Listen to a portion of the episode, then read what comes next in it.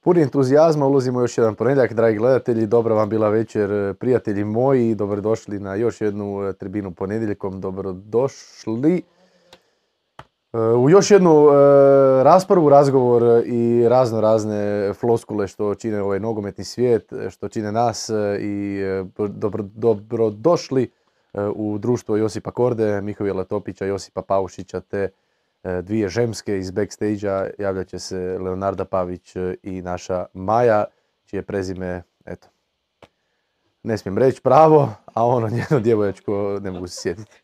Bel nešto. Eto. Pa, I, u tvoje društvo. Startali smo jako dobro. Josipe Bok, kao prvo tebe da pozdravim, nismo, nismo se vidjeli prošli tjedan. Da, kako, pozdrav. Kako je prošlo sa roditeljima? A znaš kako to bude s njima? Ne znam. Svakog gosta koliko dosta? Da. Ako, ovo, gledaju... Tri, tri dana. Ali eto, tebe neće biti idući tjedan, tako da stalno, da. stalno se rotiram. Da, mene nema idući tjedan, igra se ono kolo... Ni mene. Di si ti? A nešto ćemo smisliti. A di ti ideš? A idem. A vi, s kim, e, pričali smo malo prije, s kim igrate? Sa Rijeka Hajduk. A s Hajdukom igrate doma? Da. Aha. Dobro. Da, ja sam, ja sam prvu nedjelju, ne, u subotu na Poljudu, pa u nedjelju slobodan dan, pa u ponedjeljak futsal Olmisom, idem kod Mihe malo u e, Omiš i onda utorak Šibenik Slaven Belupa, tako da spajam malo e, na more. A Miko Vile, šta ima kod tebe? Pa evo, skoro pa ništa, ja stalno radim, ja sam svaku emisiju tu, jesi, svoju za tribina, Jesi li pripremio sobu za našu egziziju? Uh, imam tu kauč jedan fin. Da. Prosjed, malo će se zgrčiti, ali bože moj. Oprostite, malo sam e, zastao s obzirom na to da je stigla jedna vijest, a to je da je Zoran Zekić pred smjenom u Slaven Belupu. Hm. Nismo ni počeli.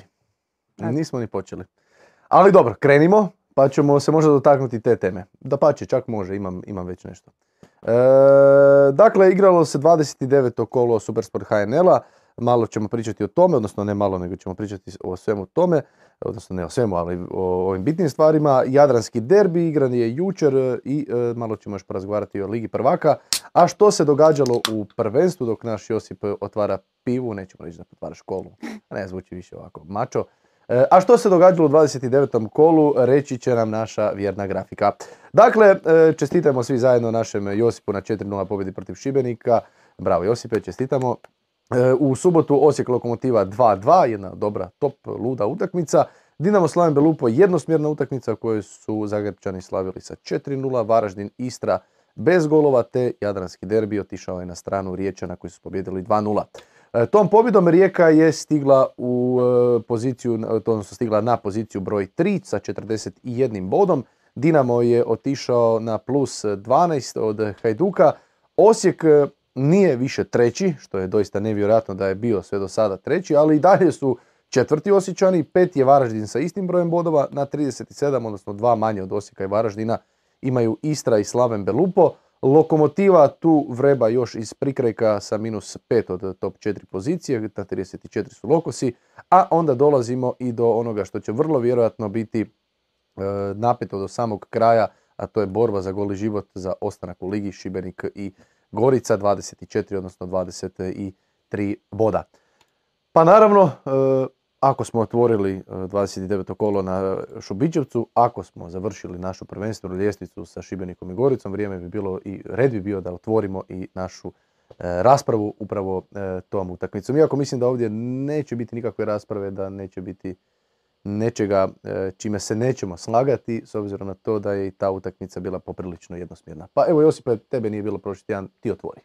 Da, pa mislim, jedan, jedna od stvari koja se možda nije mogla zamisliti tako lagano u ulasku u ovu utakmicu je bilo to da će Gorica okrenuti ono, međusobni omjer. Ono prednost kojom je Šibenik, Šibenik ušao u taj susret. To je nekako bilo ono što su svi potpisali da će biti do kraja, do kraja sezone da će Šibenik ostati sa tih plus tri čak i ako Gorica pobjedi da neće baš biti sa četiri razlike. Ali evo na kraju Gorici je u prvom poluvremenu ušlo apsolutno sve što su pokušali i na kraju mislim da možemo potpuno reći da je potpuno zaslužena ta pobjeda. I ono, sad bilo je tu i nekakvih ono, i poništenih golova i svakakvih situacija, ali ono, nekakva generalna slika je da nismo vjerovali da će uspjeti doći, pogotovo nakon onog poraza u Velikoj Gorici od 3-0 da će uspjeti Gorica nadoknaditi e, tu prednost koju je Šibenik imao, ali odlična serija rezultata. Sad su na minus jedan, imaju bolju, bolji međusobni omjer i još uvijek je kad govorimo o tim ekipama taj bod nije baš mal, ali sad je to 50-50 utrka. E, bilo je u stvari, meni osobno je bilo najzanimljivije vidjeti ulazak u samu utakmicu. E, evo čak nisam pričao s Jožom o tome, ali moj dojam da je e, odmah od prve sekunde se moglo vidjeti da je Gorica ušla sa, a ne 100%, nego 150% totalno unutra i svaki duel, svaka druga lopta, sve je jednostavno bilo na njihovoj strani. Čak malo me to nekako podsjetilo onda i na nedjelju na Jadranski derbi između Rijeke i Hajduka gdje je isto tako na sličan način Rijeka ušla u tu utakmicu. Od od lopte, od nekog pritiska na protivničke igrače, od e, klupe koja skače, od e, igrača koji skaču na sudačke odluke. Ono, pritisak na svakoj mogućoj razini, od nogometa do onog što je možda sa strane još blova. Sopić je još poslije utakmice dodatno to nekako začinio i ono je ono spada u anale i stvarno treba tog čovjeka pohvaliti, osim po pitanju rezultata. To je čovjek koji treba ovakvoj ligi. To je čovjek koji priča otvoreno, e, podsjećam Ivan Leko dosta na njega, evo gledam malo po trenerima, eh, treneri koji pričaju, eh, Sergej Akirović, koji, treneri koji pričaju dosta otvoreno, koji se ne srame, koji se ne, koji se ne boje reći ono što doista misle što im je na umu i tako nešto reći, mislim da je to još dodatan plus nekako za Goricu jer si dobio tog nekog trenera koji, koji osim što zna nogomet i karakterno je fenomenalan. Miko Vile, što ti kažeš? Na šta točno? Na Sopić. Mhm. Pa mislim da je, on je sigurno nekako, neka vrsta osvježenja u ligi, neka nova energija koju donosi, to je taj zanimljivi faktor koji ima i kod poraza i kod pobjeda. Što se tiče kako je Gorica ušla u igru, tu pa, ok, ti si dobio taj dom, ti si bio na utakmici i sve to. Odnosno nisi bio, ti si isto... Doma, doma, Nisi. Kiša je bilo. E, sam mislio da si ti radio. Ne. ja nisam dobio toliko ekstremno, ekstreman dojam da je Gorica sad e, ovaj.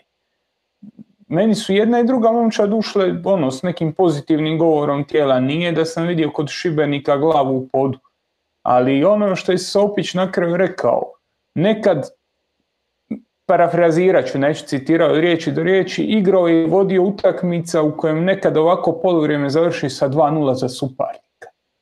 A ovdje je Gorici ušao prvi gol, ušao je drugi gol i onda je tu bila gotova utakmica i onda je do kraja poluvremena sve išlo prilično lagano. Ali kažem, to samo otvaranje tih prvih par minuta. Ne osjećaj sad da je, da je Šibenik e, da je Šibenik ušao izgubljeno ili da je Gorica ušla sa, sa ne, znam, ne znam kakvom prednošću. Ok. mislim, ja bih dodao, stvari prvo na ove trenere. Mislim da, da je liga onako da je pola pola podijeljeno. Ok, sad ne znam, ono, evo, nabrojao si Jakirović, Zekić, Zekić, Zekića sam zaboravio. Zekić tu, to su već četiri koja sigurno upadaju u tu kategoriju. Sad imaš neke koji sigurno neće reći ono, iskreno poput Garcia, na primjer, s kojim se razgovarao dosta puta, koji se uvijek ograđuje od lova za, na, na Europu i takve nekakve stvari. Ali opet ono, oko polovice lige trenera ima takav nekakav stav i to je, to je svakako pozitivno. A što se tiče utakmice, e, pa ono, nisam uopće razmišljao na, na taj način kako ko ulazi, ali meni je opet bilo nekako vidljivo svi oni problemi Šibenika koje oni imaju kada se postave malo ofenzivnije. Sad su ušli u utakmicu sa, sa Dolčekom, sa Hirošem, sa Čopom i Araj igrao e, krilo. I ono, kad oni igraju tako a nazovi okomito, kad igraju tako napadački postavljeno, oni otvaraju sebi jako velike rupe, pogotovo kad je riječ o defensivnoj tranziciji ili nekakvom, nekakvom brzom prijelazu iz obrane, ono, iz obrambenog dijela distribucije do, prema napadu. I u ovoj utakmici se opet pokazivalo da je slabo zatvaraju te, te koridore i Raspopović mislim ok, ja od njega nisam očekivao da će se dobro snaći u veznoj liniji, ali on je u par tih situacija, pogotovo i na početku, donio nekoliko dobrih odluka, je bilo ono na knap da, da, donese tu odluku, ali to je izbacilo u nekoliko navrata uh, jednog ili dvojicu igrača i stvorio, stvorio se višak. I mislim da Šibenik opet dolazimo do one situacije kad oni uh, gube, da jako, jako, jako teško pronalaze put uh, prema suparničkim vratima. Na kraju su imali preko 70% posjed lopte, ali ne možeš reći da su kreirali toliko puno toga. Ok, u prvom polovremenu to što Sopić možda malo ajde, iskarikirano da je mogao 2-0 gubiti, ali ono iz konteksta te prve utakmice njihove, to je treće, koji su izgubili 3-0, to je nekako ono, mislio u tom, u tom smislu, jer tu si izgubio 3-0, a realno nisi trebao izgubiti 3-0. Tako možda i ovdje 4-0 je vrlo visok rezultat za ne baš ono, toliku kvantnu razliku u kvaliteti ekipe. Da, bilo, bilo je jako zanimljivo u stvari gledati to drugo polovrijeme i vrlo vjerojatno svima koji u tom trenutku nisu razmišljali o toj gol razlici je vrlo vjerojatno bilo užasno čudno, na primjer vidjeti Copića u 75. minuti kako trči ono sumanuto po svojem prostoru, viče, skače. Dobro, to bi bilo ovako ili onako. ja, ona kanta za smeće pokraj, u Gorici pokraj vaše klupe je već dobila svoje. A to je nova. Logično. Ovaj, e, da, na kraju, eto, ako bude isti broj bodova, Gorica je ta koja e, ostaje u ligi, a koliko je Goricu išlo, govori podatak da je Mervil Dokit mm zabio gol. 68. nastup u HNL-u što za Osijek, što za Goricu, zabio prvi gol, a naravno tko će drugi nego Marko Silov izvući e, jednu fenomenalnu statistiku, odnosno užasno zanimljivu, barem meni. E, aktivni igrači koji najduže čekaju na gol, pa eto Josip Kvesić 115 nastupa bez gola, Krešimir Krizmanić 92 nastupa u prvenstvu bez gola, Moharami 75, isto kao i Cipetić, te Jon Mersinaj 73. Eto. Uf, da, ima tu ljudi, tipa za Kvesića bi isto dao ruku da neće još toliko zabiti. Mersinaj možda, jer nije baš neki skakač. Ali Krizma, ajde, Krizma bi već... Za, za Krizmanića mi je jako zanimljivo, jer ono, čovjek ima metar 90, Joža? E, metar 21. Eto. E, zabio je i Bralić, što u stvari, to je prvo ajmo se tako ti Fruka, Fruk je zabio dva komada, Fruk je, e, baš se vidi da je falio Gorici svo ovo vrijeme, svi znaju koga, koga ja volim i, i, koliko mislim da on može. Ovaj, ali zabio je Bralić, e, Bralić koji je sada zabio koliko? Tri gola? Tri gola tri gola Bralić i Fučak je na uh, ist, isto ne, tri. Dva... sad, tri e, sad mi se pomiješalo, četiri. Da. Bralić i Fučak zabili su više golova nego e, Osijek do ove utakmice protiv Lokomotive. Posuđeni igrači e, Osijeka. E, odmah da napravimo tu tranziciju, lijepo, ne da nam se poklopi Osijek i Lokomotiva. E, otvoreno u subotu, dva gola Mjereza, po prvi puta nakon više od dvije godine da zabio dva gola na jednoj utakmici. Aliju i Kulenović zabijali su za e, lokomotivu i Osijek je sada na 11 utakmica za redom bez pobjede. Evo Miho, možeš ti krenuti. Evo ne znam šta bih rekao. mislim da je Osijek malo bliže onome što stalno ponavljam u tom definiranju, definiranju kako želi igrati. Ta dva gola Mjereza su bitna stvar i za njega i za Osijek i za, za, za sve bla bla bla, ali su bitna da imaš neki pokazatelj, imaš čovjeka koji je dobar u skoku, koji je aktivan u skoku, kad ne znaš šta, šta radiš, a ne znaš, u problemu si, ajde daj napucavaj na njega. Amo igrat preko njega, amo igrat uh, u pet metara pumpat lopte, pa šta se dogodi. Jasno je to puno lakše reći nego učiniti. Trebaš dovesti loptu do gore, trebaš podignuti bekove, trebaš od tih bekova nešto dobiti, a na desnom beku imaš ozbiljan problem kad nema, kad nema gržana. Tako da ono, nije, nije situacija savršena, ali izostala je to kod, kod kod Osijeka ovo je već sad koja utakmica novog trenera, nije više ni novi trener. Izostala je neka svježa ideja, izostalo je nešto na što se može nasloniti i onda taj neki back to basics e, bi moglo biti mogao biti nekakav pokazatelj za, za, za završiti ovu sezonu. Da, e, ja bi par stvari htio reći. E, Izvoli. prva stvar je Domagoj Bukvić. Dečko za kojeg moram priznat, evo, prije same utakmice došao sam do reportažnih kola i e, grafičar je rekao e, Osijek će ti igrat, e, ovo ti prvih 11, ja sam vidio Bukvić i moram priznat da stvarno u tom trenutku nisam znao kome je riječ.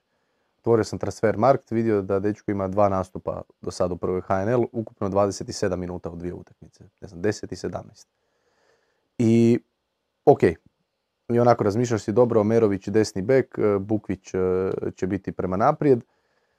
Znači opet e, Fiolić zadnji vezni, ok Mjerez gore, dobro zadnja linija je ostala ista, ali hoću reći znači imaš na toj desnoj strani Omerovića i Bukvića, opet Osijek nešto kombinira, opet, opet se nešto događa, opet moraju nešto krpati i ok, ušao sam utakmicu sa nekom premisom da će to opet biti nekakvo rasulo. Međutim, taj Bukvić, ja ne znam di je, šta je, tko je on, evo doista, ali taj dečko je odigrao fenomenalnu utakmicu. Ja stvarno dugo se nisam nekome nadivio koliko sam se nadivio njemu. Taj dečko ima potez, taj dečko rola loptu. Taj dečko ima uh, dijete, 18-19 godina, ispričavam se ako sam možda krivi podatak rekao, dijete koje rola loptu protiv lokomotive, koji se poigrava s obranom lokomotive, koji podsjeća na Petkovića, Livaju, bez pretjerivanja. Jednu utakmicu je odigrao. Taj jedna, ne volim te one usporedbe kao na, šp- na, jednoj- na temelju jedne utakmice kada netko daje nekakve već. Ali ono što je pokazao u toj prvoj utakmici sa tim poigravanjem, ja sam van sebe ostao.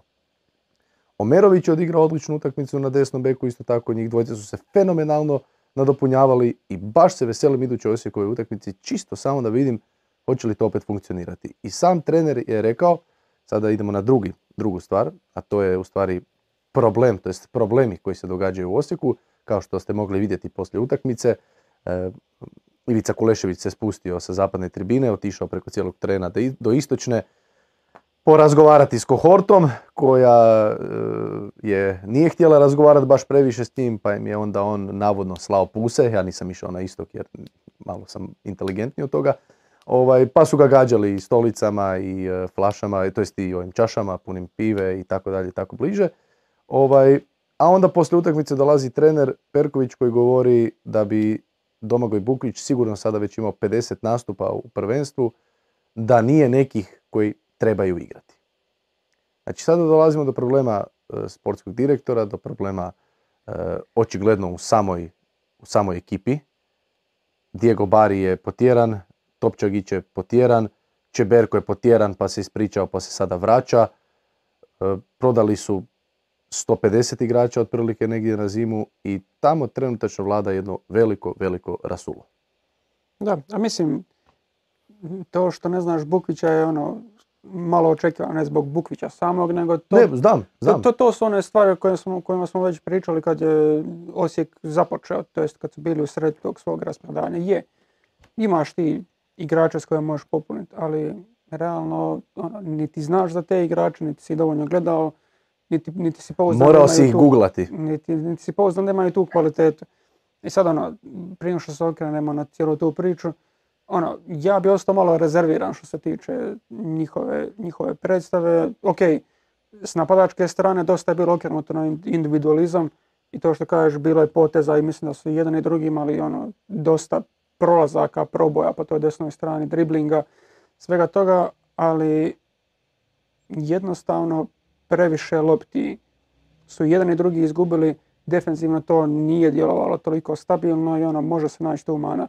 Baš e, jer, jer si toliko uživao i gledajući ih na toj utakmici kao komentator, da sam, ono, znaš da će doći do te teme i povadio sam stvari da su njih dvojica skupa izgubili 42 lopte na toj utakmici. Znači to je skoro 30% svih lopti koje je Osijek izgubio. Omerović kao desni bek je 27 lopti izgubio, od toga 15 u posjedu, ono, da nisu dodavanja, 12 je bilo netočnih dodavanja. To nisu brojke baš koje, ono, jedan desni bek, ok, u Osijekovoj igri, ono, isto kao što je Lokomotiva, Lokomotiva sad dosta toga bazira preko svojih bekova, pa je za očekivati da će, ne znam, Cipetić ili Miličević biti blizu tih brojki, ali ono, nisam baš siguran da, da, da su to potrošačke brojke koje se trebaju uložiti u, u. Ja se u potpunosti slažem s tobom. Ali opet, s druge strane, ako već pričamo o istrpljivanju nekakvih mladih igrača, koje moraš istrpiti jer su mladi, jer će naučiti, ja bi se kockao sa, na primjer, Bukvićem. Ja bi se kockao.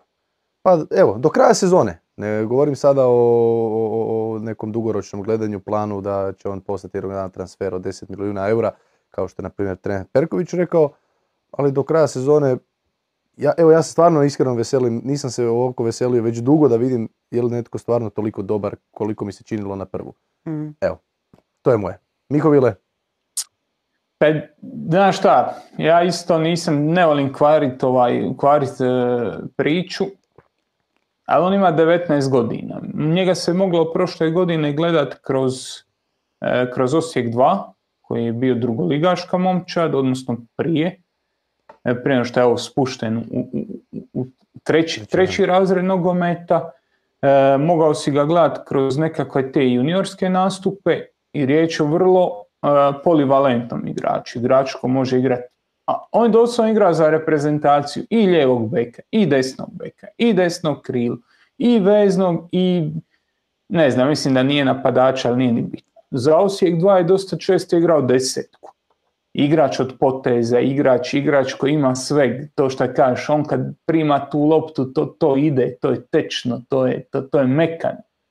Ja se opet sad vraćam, nije on ni toliko mal. Kad ga usporediš sa Babićem, nisam siguran da je, da je, da je, da je racionalno ulagati u njega, a ne u igrače koji, eto, Babića i, i, i Živkovića koji je već dobio šansu. Oni su ipak tri godine mlađi, a pokazao je Živković barem da može napraviti nešto na, na, na, seniorskom nogometu. Tako da ono, Tra, Osijek je sad u, u- vrlo zeznutoj situaciji. Nisi u poziciji lokomotive da možeš ukrcat te mlade igrače, pa ono vidi šta će ostati, šta neće. Ipak imaš nekakav pritisak, pritisak javnosti, pritisak navijača, pritisak svojog budžeta. Ne možeš ti sad gurnut osam mladih igrača, e, Leona Barišića ko nekog mentora koji ima 20 koliko jednu i gore naprijed e, buba.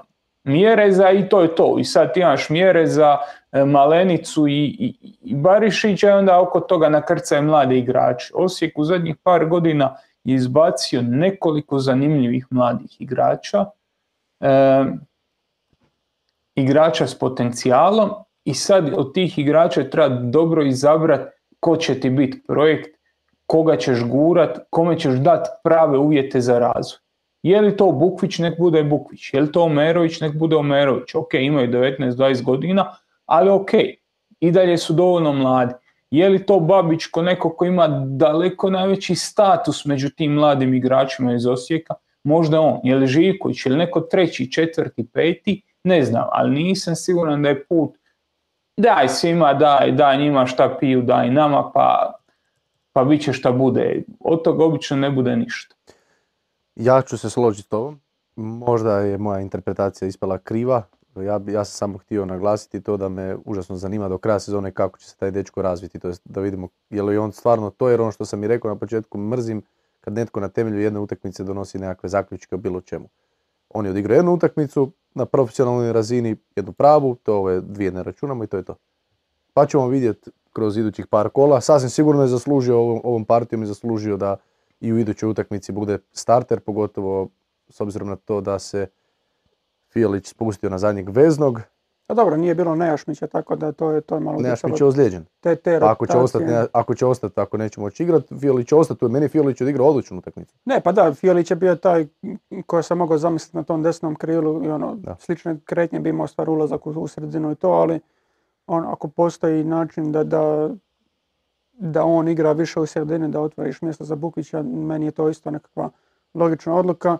I ono, na kraju, na kraju kad pogledaš koliko god Mio Caktaš bio, ono, imao taj njuh za gol i, i sve njegove pozitivne karakteristike koje se vežu na to, opet nisam siguran je li on u ovoj igri Osijeka dovoljno toga donosi. To jest, jel dolazi u dovoljan broj prilika kad je, ba ono, možeš, možeš slobodno reći i toliko neorganizirano, jer ono što je i Miho malo prije govorio, ono, jako puno toga se zasniva nabij loptu u neki krug od 5 metara gdje se nalazi mjerez. I onda mjerez što napravi, ako uspije nekome spustiti, produžiti, primiti, odlično, ako ne uspije, ha, bože moj, bit će novi napad. Zato mislim da bi Fiolić baš bio dobar e, na toj poziciji da igra stalno.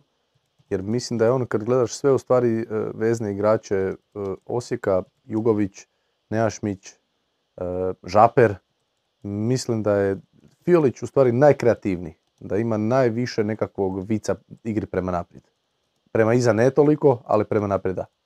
Jer Žaper, Nejašmić, to su dva klasična zadnja vezna plus Jugović koji, eto ja ga volim, ali malo pomalo već i to odlazi sa, Pa ne, pa s vremenom. to, to je ta razlika. Fiolić ima ono što bi moglo donijeti razliku za završnu trećinu. Da. Ono, Nejašmić je dobar. Ima dribling, ima, ima, ima probojnost, ono, da, da, da ne ostanemo nedorečeni. I ova dvoj, odnosno sva trojica mogu dati dodavanje, mogu pokidati liniju dobrim dodavanjem ako imaju igrača u među liniji, ali on može tu liniju probiti s loptom u nogama, a to njih dvojica ipak ne mogu, odnosno sva trojica ne mogu. I to je ono, to je ono što kažeš, to je njegova ogromna prednost. Uključ, A, uključi i Barija ako bude vidit ćemo. Ne može ni on, tako da je četvorica. Bar je potrgao dvojicu da si otvori možda mjesto. Znaš. E, što se tiče lokomotive, pa mislim, više manje sve je jasno. Da, Kod, lokomotiva, kod njih nema nekih većih iznenađenja. lokomotiva nastavlja kako je Koliko Da. nema nekih većih iznenađenja, Vladan Bubanja se Sa- čarobno E, e, bravo, bravo, bravo, bravo, pardon, joj, joj, pardon, pardon, pardon, pardon. Ne, ne znam ko je prenosio Ja kriv, ja lokomotivu. kriv. Lokomotivu neko je bio rekao da je out za cijelu sezonu je, i to se je ja, proširilo. sam ja radio. Nisam siguran. Ali čuo sam, ono, tu sam na utakmici je prvi put bilo i onda je kasnije kroz, mislim, dvije ili tri emisije se govorilo Vladan. Ma, to- I, ono, a, I baš sam počeo razmišljati, pa dobro, bez njega, ono, sva ona priča koju smo govorili o e, lokomotivi ko peta, ono, da će zaprijetiti gore, n- n- gubi na važnosti. kim su igrali, čekaj, čekaj, Lokomotiva, Dinamo. Ne znam ko je radio to. Jel Ljubo možda, ne znam. Mislim da Moguće, je, moguće da da je. je ljubo, da. ali e, e, to, je, to je vijest koja je prošla brutalno ispod radara. O- on je, ok, ja nisam, nisam znao da je on to rekao, čitao sam u novinama, onak doslovno ono, sportske novosti, ono, ono lijevi ku- kutak, ono naš, e, Vladan Bubanja, nema ga do kraja sezone, e, bla- vezni igrač Vladan Bubanja u zagradi godine, ozlijedio je petu i nema ga do kraja sezone i to je to. Sad onako gledam, pa ljudi moji, to je ozbiljna stvar, to je ozbiljna vijest da. čovjek im je glavni, glavni igrač veznog reda lokomotive koja se bori za Europu. To je ozbiljna vijest ako je auto kraj sezone, šta je? Onda sam ja poslao poruku Marčinku, našem dragom, šta je bilo, pa mi je rekao da ima problema sa petom, da već duže vrijeme vuče ozljedu pete i da se sad ta ozljeda jednostavno toliko je otišlo k vragu sve i da je to to. Da jednostavno mora ići na liječenje. I dobro, niš, ja isto, rekao, ja, ja isto već krenuo slagat pripremu da ga nema, kada evo šalje Marčinko poruku, e, bubanja je dobro. I, igrat će ga sutra. I eto bubanja u prvih 11. Tako da nije, nije neka patka, nije, nije, nije, netko, nije netko prodao foru, nego eto, jednostavno čovjek, čovjek je uskrsnuo. E pa na uskrs taman. Da. E, da, ali mislim bez njega to bi bilo ono potpuno druga lokomotiva. Mislim se s njim, ajde, možemo pričati opet o lokomotivi koja bi mogla se uključiti u tu borbu. Koje- Sma- Smaka je igrao protiv Dinama, ako se ne varam. Mislim da da. Da. Ono, I kad sad govoriš o tome, ono, to potpuno mijenja izgled lokomotive, ali Da. eto, čisto da, da, da, da, da nekako završimo s tim. Lokomotiva je opet krenula bez Kulenovića, nastavlja se s tim, iako eto Kulenović je ušao, zabio je gol, Ima još Ušao je- jedan na jedan. i išao je u dobru, u dobru situaciju i ono, i dosta toga dobrog je donio igri, ali ono, ok. Zabio je Aliju. Tako da, Dobro, ne kažem, ne kažem ništa za Aliju, ali I to Aliju kako je tu, zabio? tu bio i prije toga. Ono, otvara se mjesto više za uh, Stojkovića i Kačavendu i onda i Goričan, ajde, pošto je on praktički jedino krilo od, njih trojice. E, dobro, idemo dalje. E, isti, isti, E, ne idemo dalje. Ja sam prvi da dotičnom ne dajemo prostora, ali e, puno pitanja na četu o sucu Kulušiću. Pa par riječi Aha. možda. E, Pa ja bi, aha, Pa mislim da je sramotno kako je izvadio karton za dat e, ovome Mariću. i on, da, tebe posebno iznenadio u prijenosu, ali mislim, ono, znači izvadio si ga, doslovno ga držiš 20 sekundi u, u ruci, zoveš ga da dođe do Ovo tebe. jako čudno zvuči.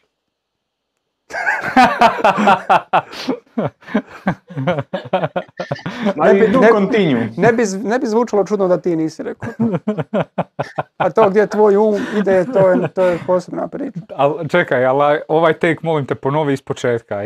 Bez ovog ometanja. Ko ja? Da, da.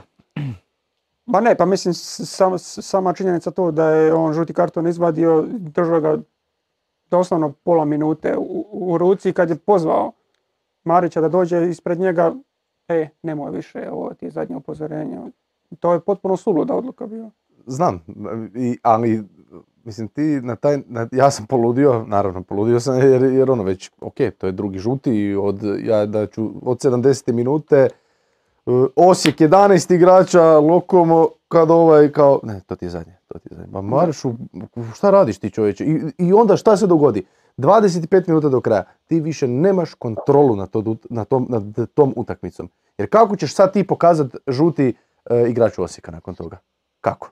Kako ćeš išta dosuditi ili išta napraviti šta je ono iole 50-50, ti smatraš da bi možda ipak to trebalo dosuditi, kako ćeš ti sada to objektivno dosuditi kad si napravio, mislim, to je, to je, to je stravična pogreška. To je baš stravično.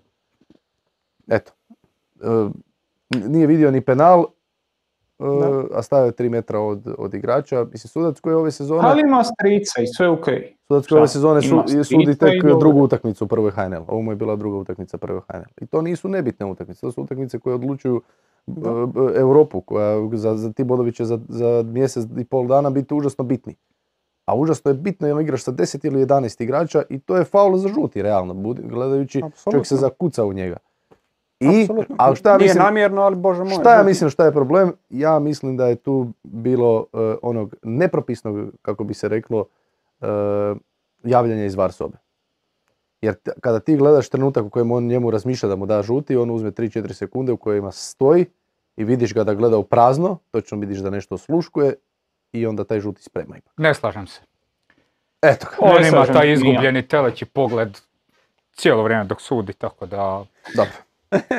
Ne slažem se nije jer on je mogao komunicirati sa četvrtim sucem, mogao je komunicirati s pomoćnim sucem. ono, Komunici- Znaš, sa četvrtim sucem koji je na e, 30 metara Ne, ne, ne, od, od... kaže, ne mora znači da je s varom pričao, nego sa... sa varom, to. E, I sumnjam iskreno, ja sumnjam da su u varu Hrvatsko je suđenje, znaš, moraš ostaviti ogradu, moraš ostaviti, ali sumnjam da su varu tolike budaletine da bi to napravili.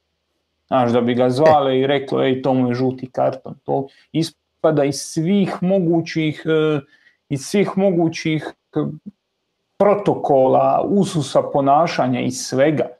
To te dovodi u situaciju da ono, da, imaš sutra problem sa UEFA-om, da imaš problem s Osijekom, da imaš tisuću problema, tako da ono, sumnjam da bi neko iz VAR sobe to, to ono, preuzeo na sebe tu, tu odgovornost. A Dobro. opet, Opet, sumnjam da bi neko dao, sumnjam da bi neko dao Kulušiću da sudi tako bitnu utakmicu, pa eto, opet mu se da. Sumnjam da bi neko Kulušića ugurao u prvoligaške suce, pa eto ga opet tu, tako da on. Ostavit ćemo taj gordijski čvor neraspetljan. Dobro, možemo ići dalje Joža, ili gori chat, može. E, nakon toga prebacili smo se na Maksimir, Dinamo Slaven Belupo, pa ajmo u stvari ovu temu samo proći kroz, e, e, ok, što se tiče utakmice, više manje sve jasno, ma da. ni, ni blizu Koprivničani, međutim evo ova vijest da Zekić e, možda napušta Koprivnicu, što bi rekli, Josipe? Pa, Evo da, da imamo možda ekskluzivu, znaš, prvi koji su nešto prokomentirali. dobra ekskluziva, prvi smo iskomentirali. Da. pa, n- A koji je, koji je izvor te vijesti? Germanijak. Aha. Aha, Opa, da. onda znaš da, da ima nešto, nečega. pa ne znam, mislim, iskreno, meni Slaven Belupo ima najgori kadar u ligi. Ok, Šibenik sa ovim pojačanjima mislim da ih je, ono, ajde, neću reći prestigo, ali ajde, između njih mi je dvoje borba za najgori kadar u ligi.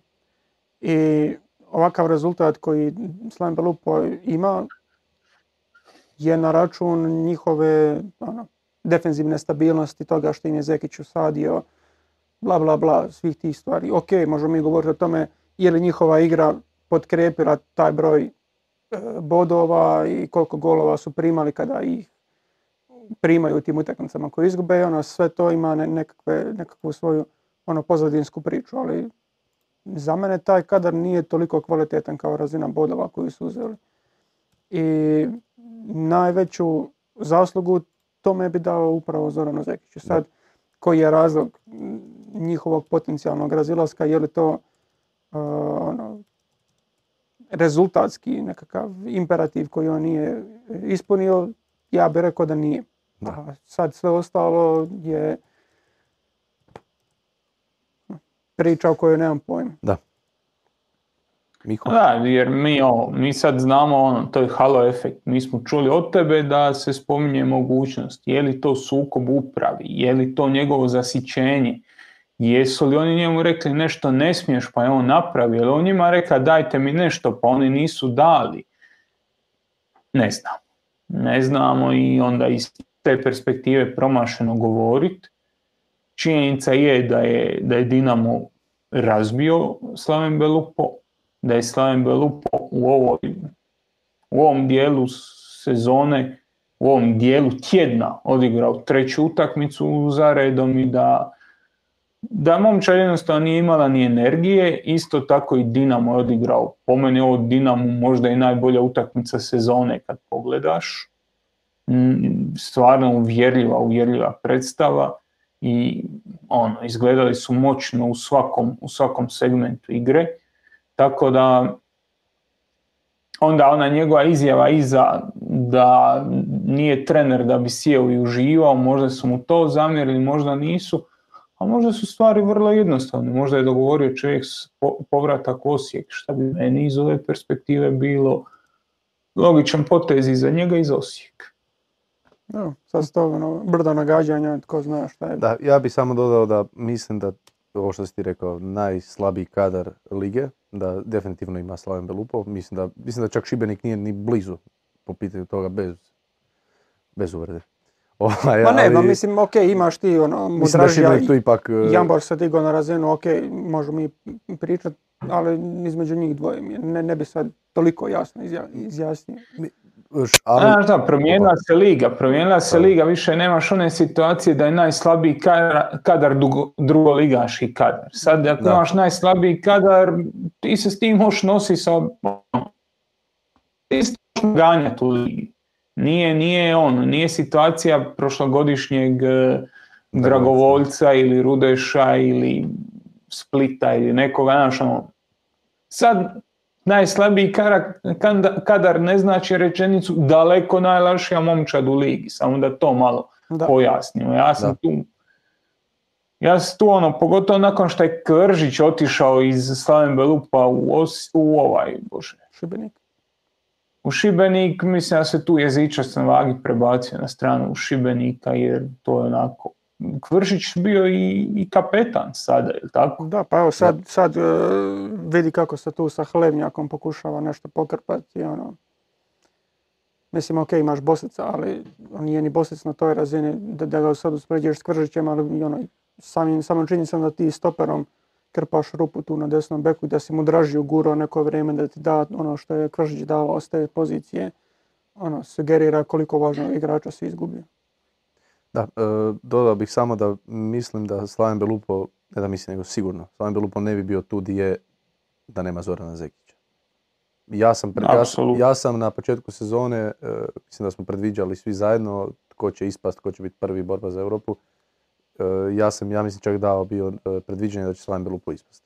Jer kad, kad si pogledao njihov kadar na početku sezone, to su više manje bili drugoligaški igrači, pa je onda Belupo u stvari krpao roster kroz sezonu, kroz prvih nekoliko kola, pa onda u stvari si dobio neku, ajmo reći, malo bolju sliku toga. Ali na početku sezone to je izgledalo stvarno za ispast iz lige. Plus, e, bile su one i priče oko rezanja, financijskog rezanja ovaj, po pitanju plaća i svega i svačega, i korona i Rusija, oni su imali Belupo i imao taj nekakav e, deal sa Rusima koji je propao, tako je nešto bilo, Mm. ne- ne- nemojte me sad e, točno šta je bilo. Tako da ono, sve nekako mirisalo da će ispast, a ljudi se bore za Europu na kraju. Tako da, to je sve potpis u stvari Zorana Zekića, više nisam uopće razmišljao Miho, ova šema sa Osijekom, ali dobro. E, ajmo malo o Dinamo. E, Dinamo je e, odigrao drugu utakmicu pod novim trenerom, Igorom Bišćanom. Vidiš li nešto novoga? Odnosno nešto novo sigurno postoji. Što? Pa dobro, mislim, Energija nekakva. samo o energiji. Da.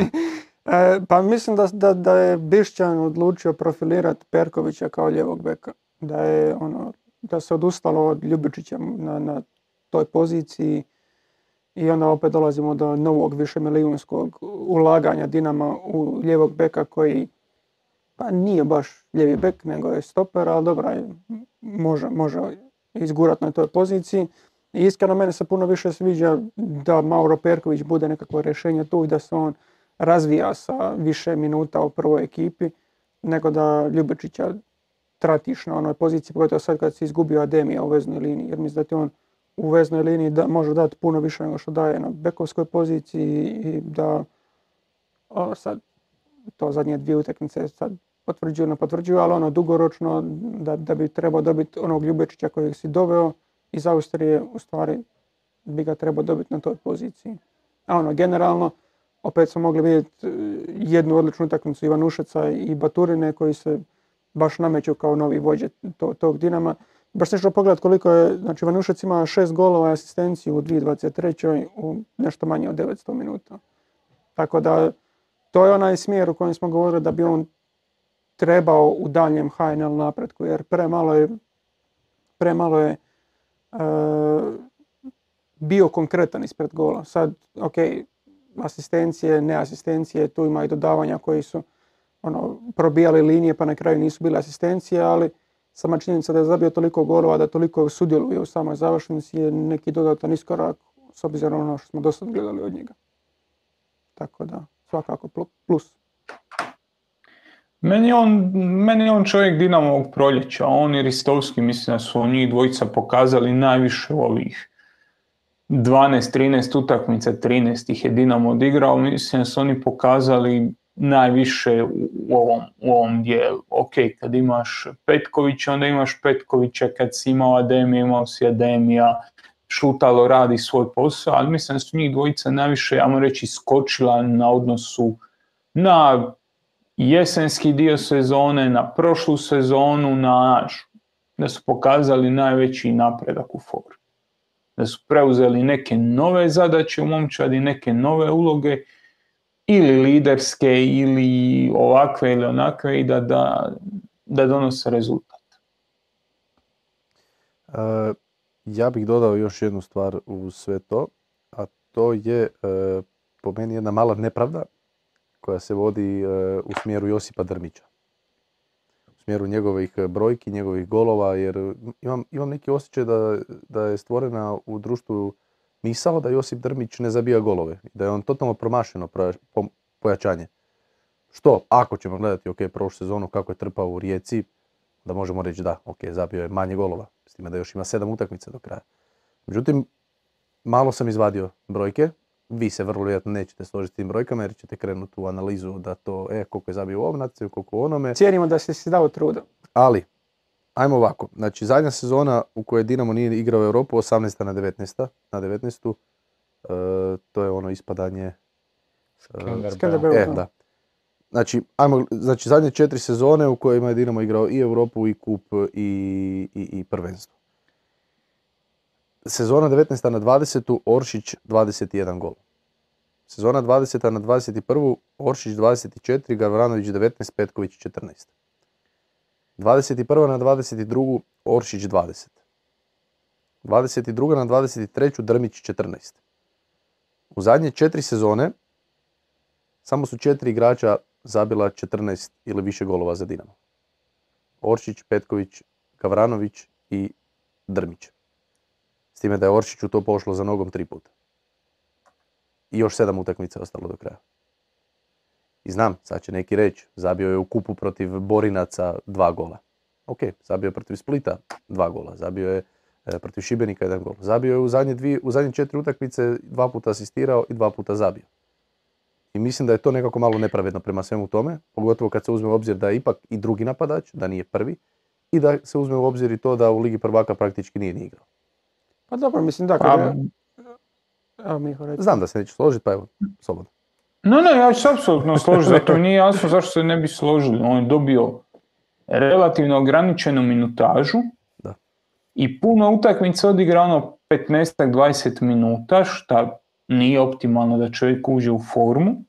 I tek sad kad nemaš Petkovića, kad nemaš, eh, kad nemaš tog prvog napadača, vidiš da on može pomoći u hrpi stvari. Neće biti toliko dominantan u toj izgradnji igre kao Petković, ali on ti može pomoći. On ti se može spustiti na dupli pas Ivanušecom. Otvorit će prostor da uđe neko iz drugog plana. Postavljat će se jako dobro i ja uopće ne mislim da je on promašaj. Ko je od njega očekivao 30 plus golova, mislim da je promašio, jer ne možeš imati takav učinak kao što si imao u Rijeci, ne možeš imati takav volumen akcija u Dinamo. To, to jednostavno ne ide. Je li dao više golova u nekakvim slabijim utakmicama? Je. Je li u, u tim jačim utakmicama imao nekoliko baš onako loših reakcija? Je i to. Ali ja sam po meni, meni on sasvim ok odigrao. Da, evo baš gledam i, i Lokomotivi u kupu zabio, znači kup je njegova e, mislim da je najbolji strelac skupa. Pa vrlo vjerojatno. Mislim da je. Mislim, nemam pojma, ali da, mislim sam imao biti reći to što je, Je, Miho je rekao, jer, jer e, ok, zabijaju slabijim možda utakmicama, ali ono, s druge strane je odigrao znatno manje minuta nego što bi odigrao nekakav prvi napadač ili na, na kraju krajeva Ovršić koji je, koji je naveden. Evo, baš sam sad i naletio kad sam išao vidjeti koliko je golova u kupu zabio. Odigrao je svih šest utakmica u Ligi prvaka, ali ono, prosjek manje od 20 minuta po Da. utakmici. Tako da ne možeš baš u tom nekakvom periodu gledati je li on ispunio svoje nekakve ono, zahtjeve i je li dovoljno golova zabio, ali kad to skaliraš na te minute, gle, u utakmicama u kojima je igrao, u kojima si ga stavljao, on je dostavljao. To što su to kup Da, utakmice. mene on ima prolaz 100%. Da, tako to što su to kup utakmice, gle, igraš protiv onoga protiv koga si stavljen. Bili u ovo prvenstvu zabio da je prvi napadač vi- više golova nego što je koliko sad šest ima, naravno da bi. Da. Ali je, tu smo gdje jesmo. Da, još sedam kola do kraja, znači još ima sedam utakmica. S time da Petković ne igra, tako da... Šta će biti s njim, kad smo se već njega dotakli, šta će biti s njim iduće sezone, šta misliš? U kontekstu šta misliš da, Da, da, će Dinamo ove- dovesti još jednog napadača i Eto. Pa gle, svi pričaju o Friganu, o Vipotniku, znači napadač se dovodi, to nije neka sad mudrost. Koliko će se uložiti u njega, koliko neće. Šta, šta Drmić tu može tražiti, ima li šta tražiti? E, Hoće biti u kadru iduće sezone, hoće ga se Dinamo riješiti. A mislim, lako moguće da neko od dvojica Drmić, Petković neće biti iduće sezone tu. Da. Sad Petković je vrlo nezgodno što je, što je ozlijeđen u ovom trenutku, što nije baš da može nabildat nekakvu Da. cijenu do kraja, do kraja sezone. Ali ono, mislim da, da je nekako smjer Dinama da pomladi taj napad. Jer ni Drmić ni Petković nisu sad neka dugoročna rješenja. I ono, ok, ti možeš graditi igru oko Petkovića i sve to, ali nisam siguran da Dinamo baš želi krenuti u tom smjeru gdje ti prvi napadač nije baš goal getter. Pa ja čak, čak i da, ja mogu nekako zamisliti da obojica ostanu. Jer da dovedeš jednostavno trećeg napadača. Imaš tri napadača. Jer, evo, I pokazalo... onda imaš, onda imaš situaciju da, ajde, zaokružit ćemo nekakve cijene, imaš njega na 800 tisuća eura, imaš Petkovića na 800 tisuća eura i još moraš uložiti 250. 500 tisuća eura godišnje plaće u, u tog trećeg. A dobro, nećeš Nekako mislim da je to 500. čak za Dinamo mali preskupo. Pa dobro, nećeš mu dati 500, ali trebaš ga dovesti za nekakav transfer, to kad ti se zbroji na godine Pa, ugovora. daćeš mu. Ako platiš igrača 3-4 milijuna eura, moraš mu da 500 tisuća plaće. To, bez toga ne ide. Dinamo je 500 tisuća, ne ulaziš u tri najplaćenija. Možeš Znaš, vjerojatno u 10. kad već uložiš u, toliko, u, to, u takvog igrača, meni je to usporedio s Bočka, recimo, ono, moraš mu dati novac.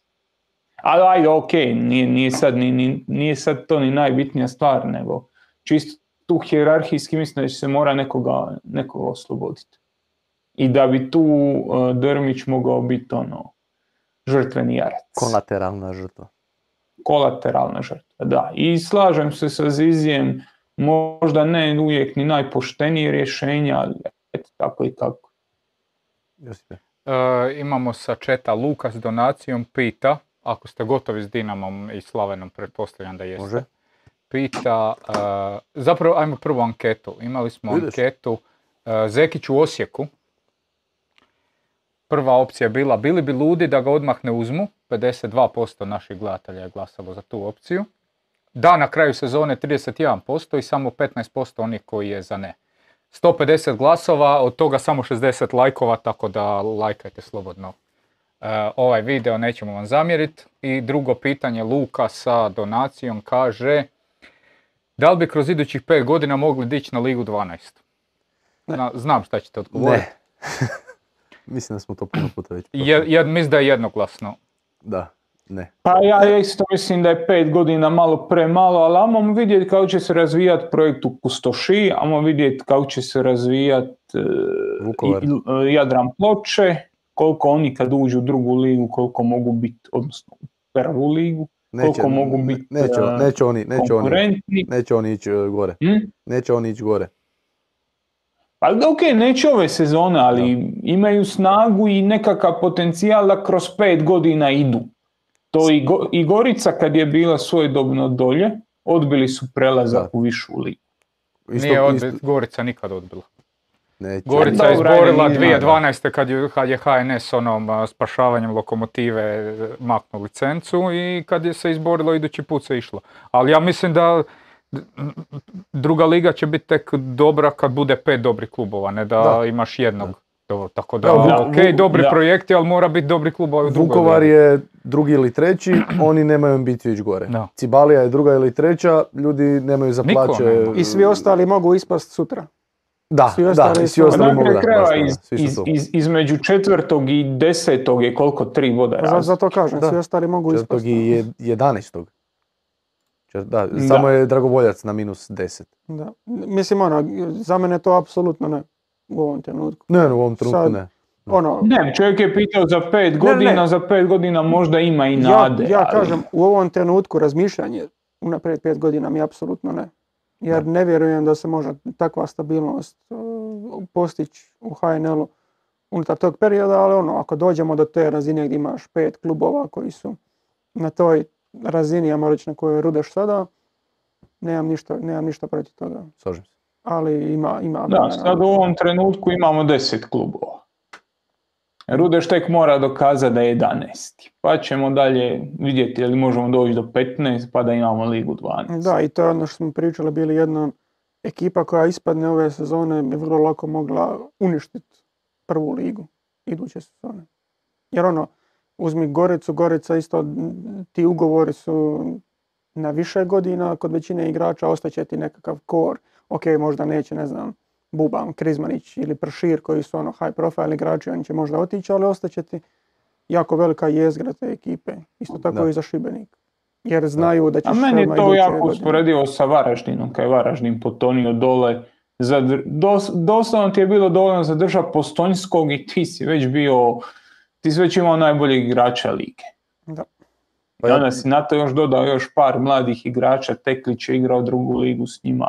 Tamo posložio si to, posložio si to da ostaneš konkurentan i čim si se vratio ponovo si konkurentan u prvoj ligi.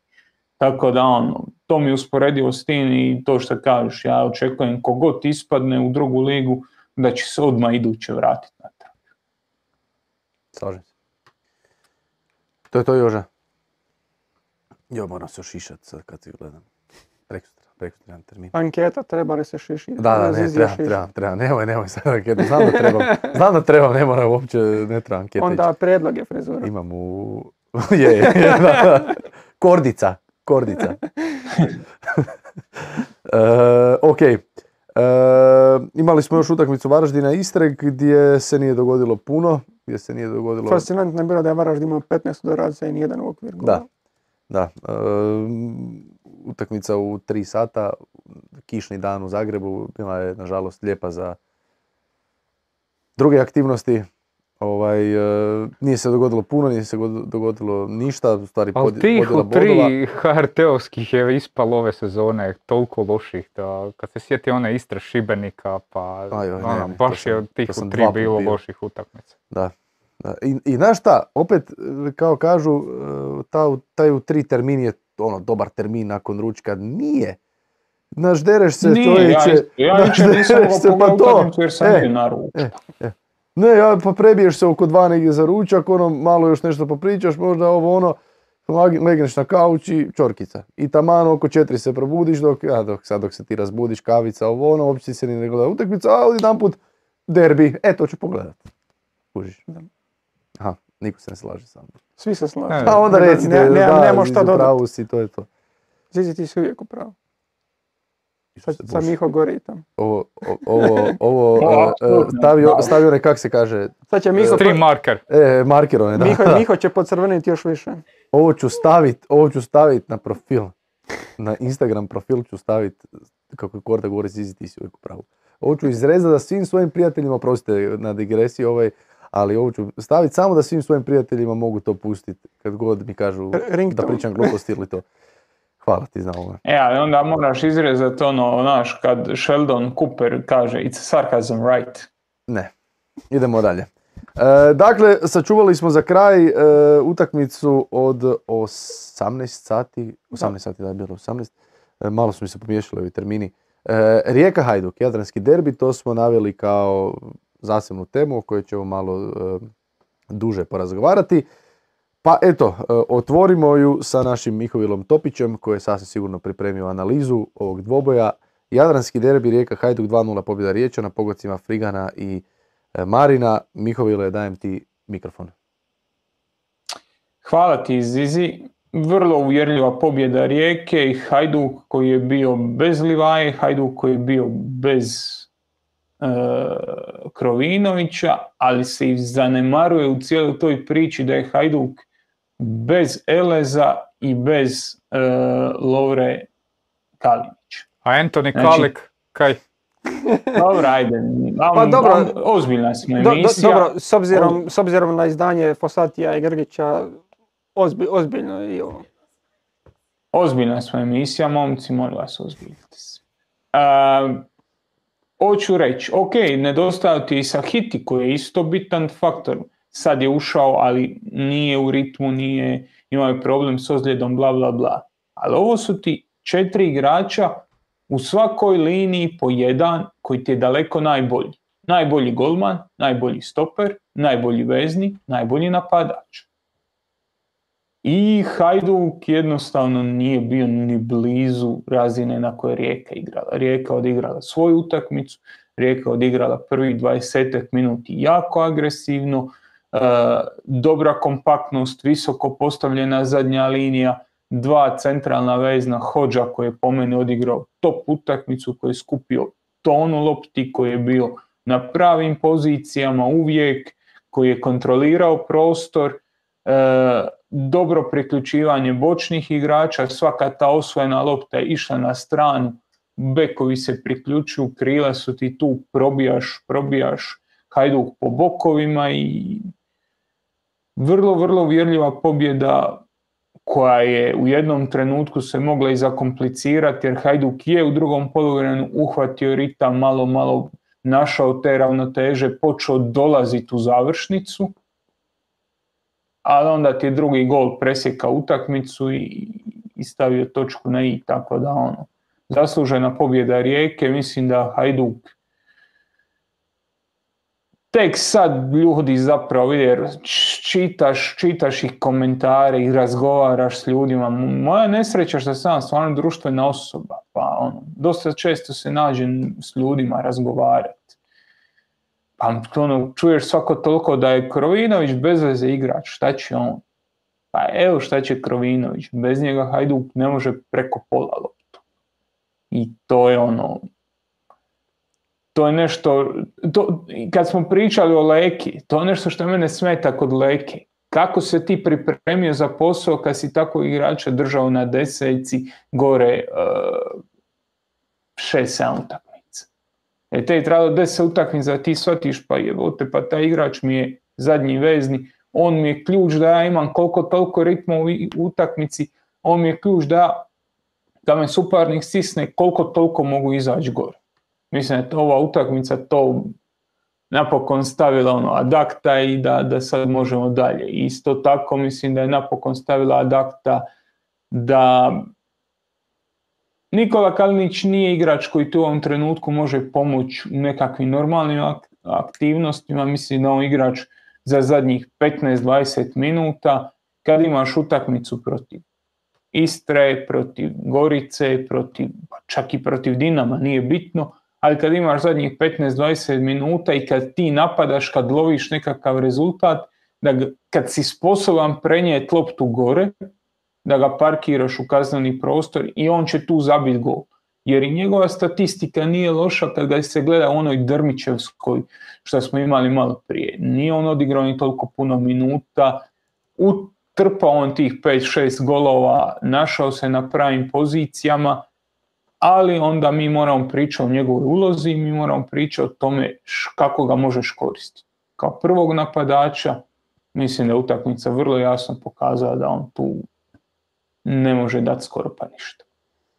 Da, mislim da sad si načeo jako puno tih tema, ali u biti, pa, da, za, za Dao mi je čovjek mikrofon, sad ja vraćam mikrofon.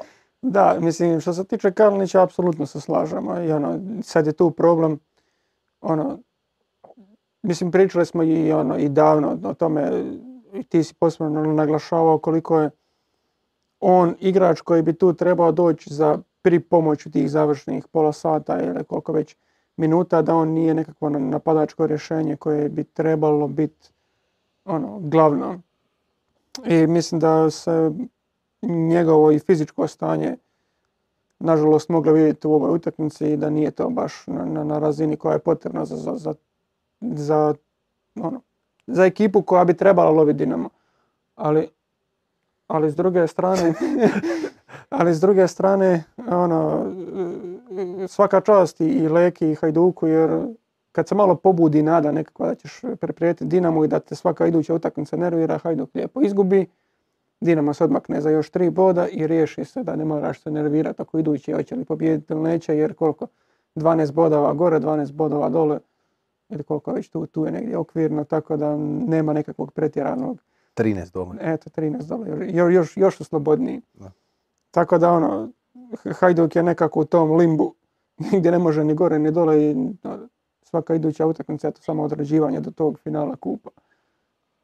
I meni je, evo sad kad smo se već dotakli Kalinića, krenit ćemo tu pa ćemo se vraćati tu natrag. Uh, Kalinić, ja sam to pisao na Telesportu, pričali smo tu, to je bila moja teorija za koju ok, tada je bio valjda trener, znao sam otprilike šta on želi igrat, e, e, svačao sam da mu se takav tip igrača ne uklapa u tu njegovu ideju, on je već u jednom trenutku ono morao pristati na neke kompromise da bi uklopio Livaju, pa da bi uklopio sve ostalo oko njega, pa onda mi je bilo jasno da mu ne treba još jedan takav napadač, jer on je isto htio igrati pressing u početku, ako se sjećate. On je isto htio igrati strojicu natrag, pa je onda to prilagođavao.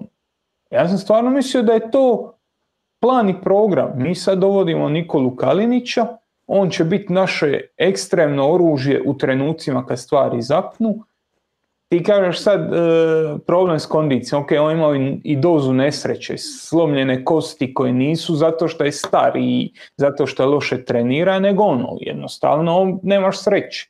Propustio je neki duži period, ispao iz forme, u tim godinama teže se vraćaš, sve, sve je regularno.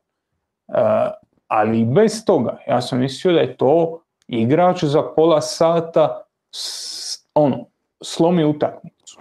A da ti sve se kod nas svelo na to da se priča mogu li Livaja i Kalinić zajedno, ima osjećaj da je on očekivao da će igrat ima osjećaj da je očekivao onaj koga je doveo, ima osjećaj da su to očekivali navijači, ima osjećaj da su to očekivali i mediji koji su uporno forsirali to. Nije taj, da nije bilo tih ozljeda možda bi bio, ja vjerujem da ne bi, ali ajde ostavljam ogradu. E, pogotovo nije trener, nije igrač koji se uklapa u Valdasovu viziju, nije igrač koji se uklapa u Lekinu viziju. S nekim drugim trenerom, s nekim sporijim trenerom, s nekim trenerom koji tu igra drugačiji nogomet, možda bi se i uklopio. Kod ove dvojice teško do nikako. I onda sad dolazimo na vrijednost koju Leko ima, što je po meni nad pitanje, što je pod meni nad tema za sve, imaš situaciju da Leku niko nije pita zašto ne igra e, Kalinić do ove utakmice, ali sad ga nadalje neće ni pita, to je samo onako zatrpat sa strane, svi oni koji su forsirali e, da njih dvojica mora igrat, mediji, e, legende kluba, sam Kalinić, Niko Leku nije pita zašto ne igra. Leko je dobio taj mir, dobio je tu nekakav, taj, taj nekakav kredit da on ko domaći čovjek, ko legenda kluba ima podršku i da Zoran Gulić neće reći da mora igra Kalinić. Da Kalinić neće sam reći, uh, mislim da on ima jednu izjavu kao onaj ko misli da ja i Livaja ne možemo zajedno je neznalica. I kao to je završilo priču, neznalica, ajde, kraj priče. To je veliki kapital koji Leku ima. To je nešto što recimo Valdas nije imao, to je nešto što Karogla nije imao. Ako se sjetimo kad je Valdas igrao one, one formacije strojice nazad pa kad je spuštao Meljnjaka kod trećeg, to se javno propitkivalo, smije li se igrati tako, može li se igrati tako, a izgledalo je puno bolje nego sada. Kad je Gustafsson bio tu i njega se propitkivalo, kad, ako ćemo se sad vraćati natrag, natrag, unatrag, ti si imao Tudora, imaš Leku, koji su imali taj autoritet, ako hoćeš, u javnosti. Znači da ti se ti ljudi koji žele biti opinion makeri neće namećati s tim da ti nešto možeš ili ne možeš. Tudor je forsirao svoj, bio je tvrdoglav, nije upalilo, a imam osjećaj daleko je prestao to forsirati, da se on nekako pomirio sa stanjem kako je i da je upao u nekakvu letargiju, a to mi je malo i žao, jer što si rekao, ne moš ni gore, ne moš ni dolje. Evo ti tih 7-8 kola, pa nešto testiraj, pa nešto pokušaj. Imaš utakmicu protiv Rijeke, ok, bio je kup, bio, bila je teška utakmica u kupu, sve to, Ajde pokušaj odigrati sa, sa, sa, sa, sa trojicom natrag u ovom trenutku. Pokušaj nešto, nešto. Sad to sad besplatni bodovi, sad možeš. A ima osjećaj on u nekoj letargiji da, da, ovaj, da se ni njemu više ne da. Upravo pitanje ščeta kaže ML10. Može li Leko biti taj? Je li napokon vrijeme da prihvatimo realnost i zadržimo trenera pa mu dozvoliti ono šta želi igrati? Od igrača do taktike. 18 godina bez titule, pa možemo još jednu izgubiti ako ne ide. A dobro, ali mislim, Okay. treba bi, treba bi biti nekakav generalni plan, ali sad ti ćeš iza čega točno stati. Jer mm, ja ne mislim da je ovo ekipa koja je 90% od onoga što Leko traži da bi igrala po njegovom nogometu. Ja mislim da je ekipa koja je onako treba solidan broj promjena da, da bi Leko mogao igrati. Dobro, neću se reći sa tri nazad, nego ono, njegov, njegov način igre, da je to nekako, s, s- da neću reći ni sklepana, ali ono, stvarana ekipa gdje se nije dugoročno razmišljalo o dovođenju trenera koji je uh, Lekinog profila. Jer koliko god, ok, Miha govorio i Valdas imate neke sličnosti i on je, i Valdas je u Gorici i u drugim klubovima igrao pressing i to je bilo ono, ono čemu je on težio, ali Pogotovo u Ludogorecu gdje je bio ono, imao igrače koji to mogu i koji, to, koji su to spremni. jel? da, u odnosu na ligu. Ono. Ali opet i Karoglan i on su bili puno, puno bliže nekako profilom ovim igračima koji su sada trenutno u Hajduku. Opet, ok, opet postoji tih, tih rupa gdje ti Fosati i Grgić ne mogu igrati dvije šestice, jer ono, to smo vidjeli i sada protiv Rijeke kako izgleda, ali Hajduk ima i, ako se misli davati Leki ono, otvorene ruke, Hajduk ima tu i nekih drugih pozicija o kojima treba razmišljati. Ja, ovo što je čovjek pitao, treba mu dati neki kredit. Ja mislim da on stvarno ima kredit u javnosti. Ok, ima ljudi koji su i hejteri, ima ljudi koji ga kritiziraju, ima ljudi kojima nije sjeo, ali generalno mislim da je dobio, on je tu već sad četiri po mjeseca, mislim da je dobio nekakvu ono,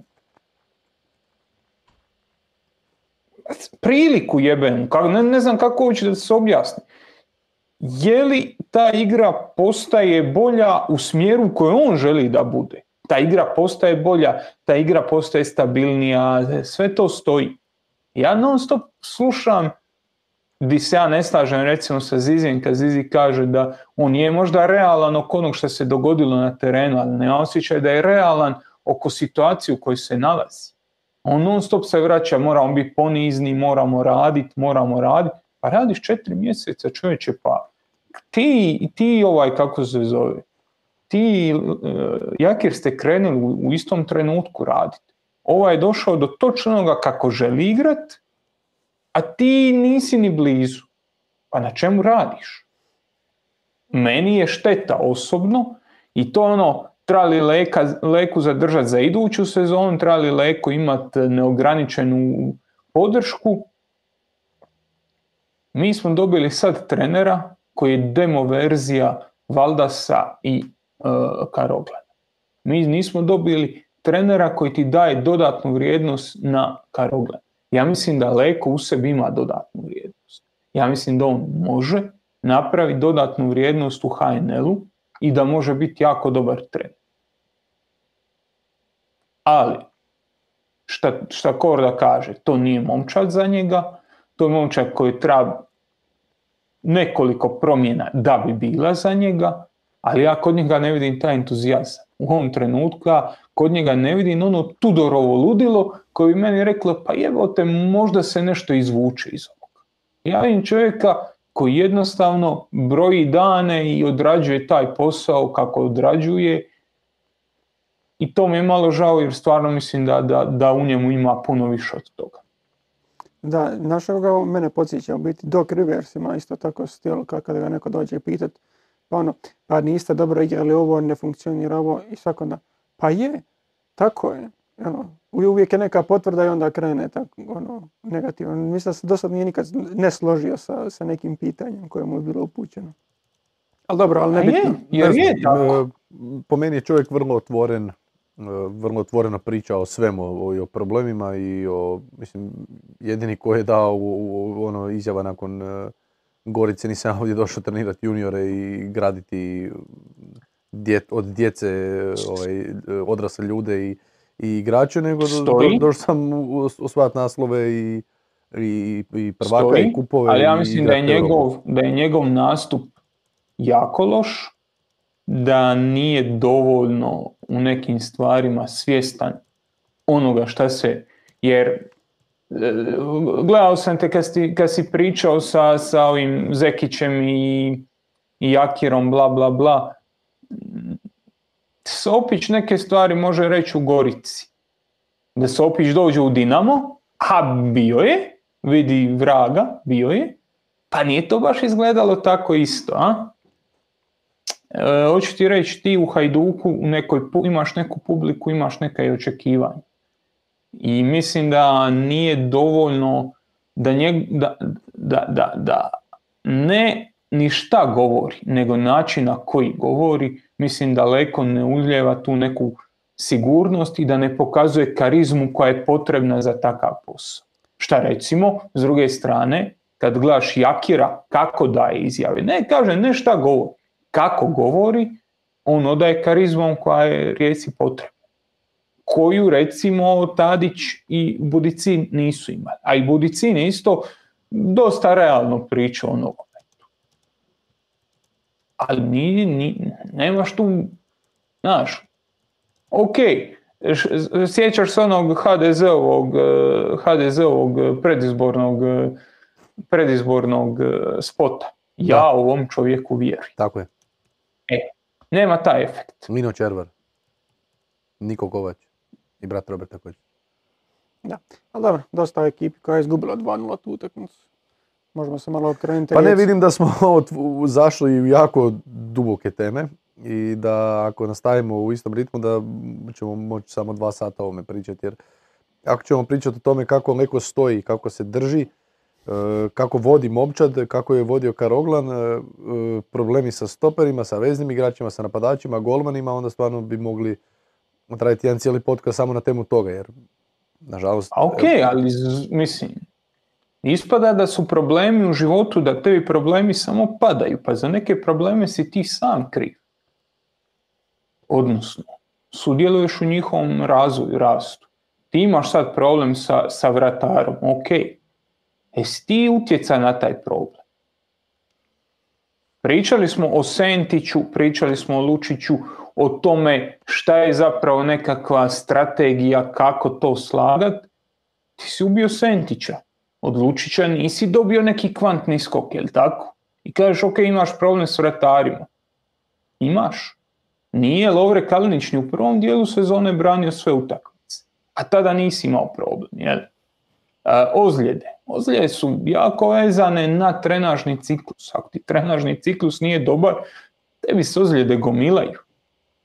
To, to je matematika, to nije kriv, ne zna ni ja ko. Svi dolje iz zadnjih 5, 6, 7, 8 trenera, svi imaju loš taj pomoćni travnjak, imaju probleme, ovo ono. Ti imaš najviše ozljeda. Znači, ajmo stati malo. Ja ne mislim da tu, za razliku od svih drugih, ja ne mislim da, da tu Leko traži alibi. On nije čovjek koji traži alibije i to je meni veliki plus kod njega. Je imao ovo sad o travi, ali ono, kad pogledaš šta Čavi priča jučer, onda, znaš, ajde, ideš dalje, ali može se o tome pričati 3000 godina, možemo mi naći i opravdanje i sve, ali E, za vidio, neke, pro- vidio, vidio sam za, jedan- za neke probleme si kriv ili si sudjelovao u njihovom nastajanju. Vidio sam jedan dobar tweet. e, Žao mi se Leko na e, travnjaka, u tri gostovanja koje je izgubio, igrao je na savršenim travnjacima. Nisu navikli igrati na Da. Pula, Pula e, Maksimir i Rujevica. Pula je još tad bila ok. Da. Ne, mislim, eto, Š- mi- Šalu na stranu. Mi, Miho je bio u svom uvodnom izlaganju spomenuo Veldina Hođu, mislim, on je meni isto bio jedan od... od Da, da ne bi bilo da je Hajduk izgubio utakmicu, pa nego je Rijeka pobjedila ovo- ovo je utakmicu. tema čitava za sebe, imamo mi još Da. 15 minuti sad o Rijeci, be- bez, ni- nismo mi preskočili Rijeku. Pa krenimo. Ja imam Smokića. Pa kreni. Da, jer mislim, on je bio jedan od onih igrača koji, kad je Jakir dolazio, je bio um, neko ko trenutno ne ostvaruje svoj potencijal. Ne ono, ne mislim u smislu ko za dvije godine će biti igrač, nego u tom trenutku nije davao maksimum koji on može davati. Jednostavno nije se dobro snalazio i nekako mi je ona utakmica protiv Šibenika koji su na kraju uh, i pobjedili kad su imali igrača više, kad je Obregon zabio ono, ono, ono, onaj šut petom, da. E, tu s igračem više od Hođe praktički nisi dobivao ništa u napadačkoj fazi. Ok, on je kod defenzivac uvijek davao on određeni, određeni dio ekipi i imao si nekakav doprinos e, u nekoj utakmici više, nekoj manje, ali u, nek- u napadačkom segmentu je imao taj problem da se nametne, da se otvori su igračima, da sudjeluje u toj izgradnji igre i doslovno se vidi njegov rast kroz, kroz ove sezone. Znači taj Šibenik je bio, ne znam sad koja je to utakmica bila Jakiru na klupi, ali bila je jedna od tih početaka. Kad se tek, Druga, mislim. Ili čak možda prva. ma čak i nebitno, ni, nije. da. Ali ono, koliko se stvari u toj Jakirovom, Jakirovom sustavu, koliko se znaju uloge, koliko se znaju zadaci, jer e, ono, oni su za vrijeme prelaznog roka tog zimskog tražili šesticu, nego ako može kvalitetno organizirati napad, jer Hođa nije pokazivao da može biti to nešto. U ovom trenutku on obavlja sasvim solidan e, posao i prema naprijed. I u ovoj utakmici isto isto bio takav, do- dobro se e, sporazumijeva sa suigračima, dobro se kreće, dobro se otvara i puno više se može nametnuti u igri nego što je to mogao tijekom onog početnog dijela ovog drugog dijela sezone. I ok, to se sad ono veže i na brojne druge stvari koje Rijeka dobro, dobro radi i ono daje ti nekakav pogled na to koliko sustav može unaprijediti ono brdo igrača. Ja, na primjer, ne znam, u Istri je to dosta dobar primjer gdje imaš zbog dobrog sustava niz igrača koji su iskočili koji možda ne bi bili toliko kvalitetni u nekom drugom sustavu. I za mene je ono, Hođa isto dosta veliki dobitnik ovog Jekerovog dolaska. Da, i ovo što si rekao, to je ono, to, to je to, imaš rast, imaš nešto gdje ti možeš pratiti, krenio si raditi prvi, prvi prvog ili malo iza toga, pa si prvi drugog bio tu, pa si prvi trećeg tu, pa si prvi četvrtog tu. Na kraju sezone ćeš biti negdje, pa ćeš onda procijeniti možeš li iduće sezone još i koliko. Ali imaš napredak, nije ono, nije inercija. I tu se vidi trenerov potpis, vidi se koliko je, koliko je Rijeka jako dobro na terenu stoji. E, vidi se, ja sam se jutros noćas, to je bavio malo brojevima, kad pogledaš prosječne pozicije zadnje linije, gdje zadnja linija stoji, e, Jakir je potjerao tu zadnju liniju 18 metara u teren.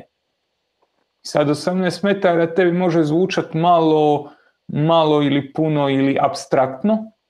To je 1200 kvadrata terena kojeg veznjaci moraju braniti manje.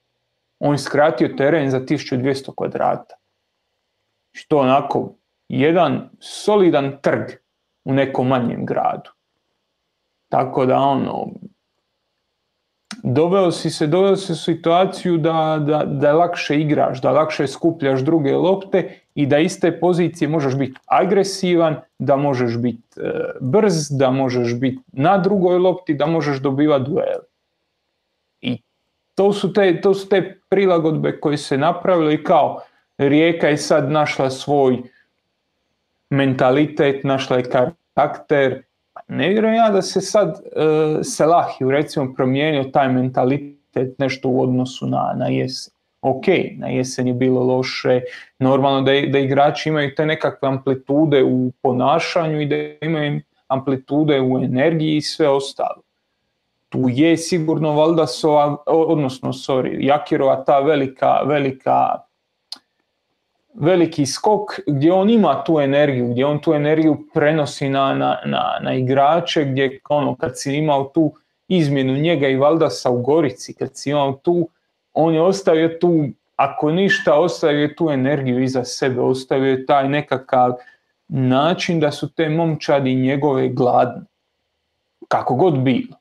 I onda je na to kroz Maribor i kroz Rinski još nadogradio još elemenata te, te i svog karaktera i svega što je jako dobro prenosi na momčad i onda iz te perspektive možemo razgovarati o treneru koji je od ekipe napravio presliku sam sebe, odnosno prebacio svoj karakter na momčad.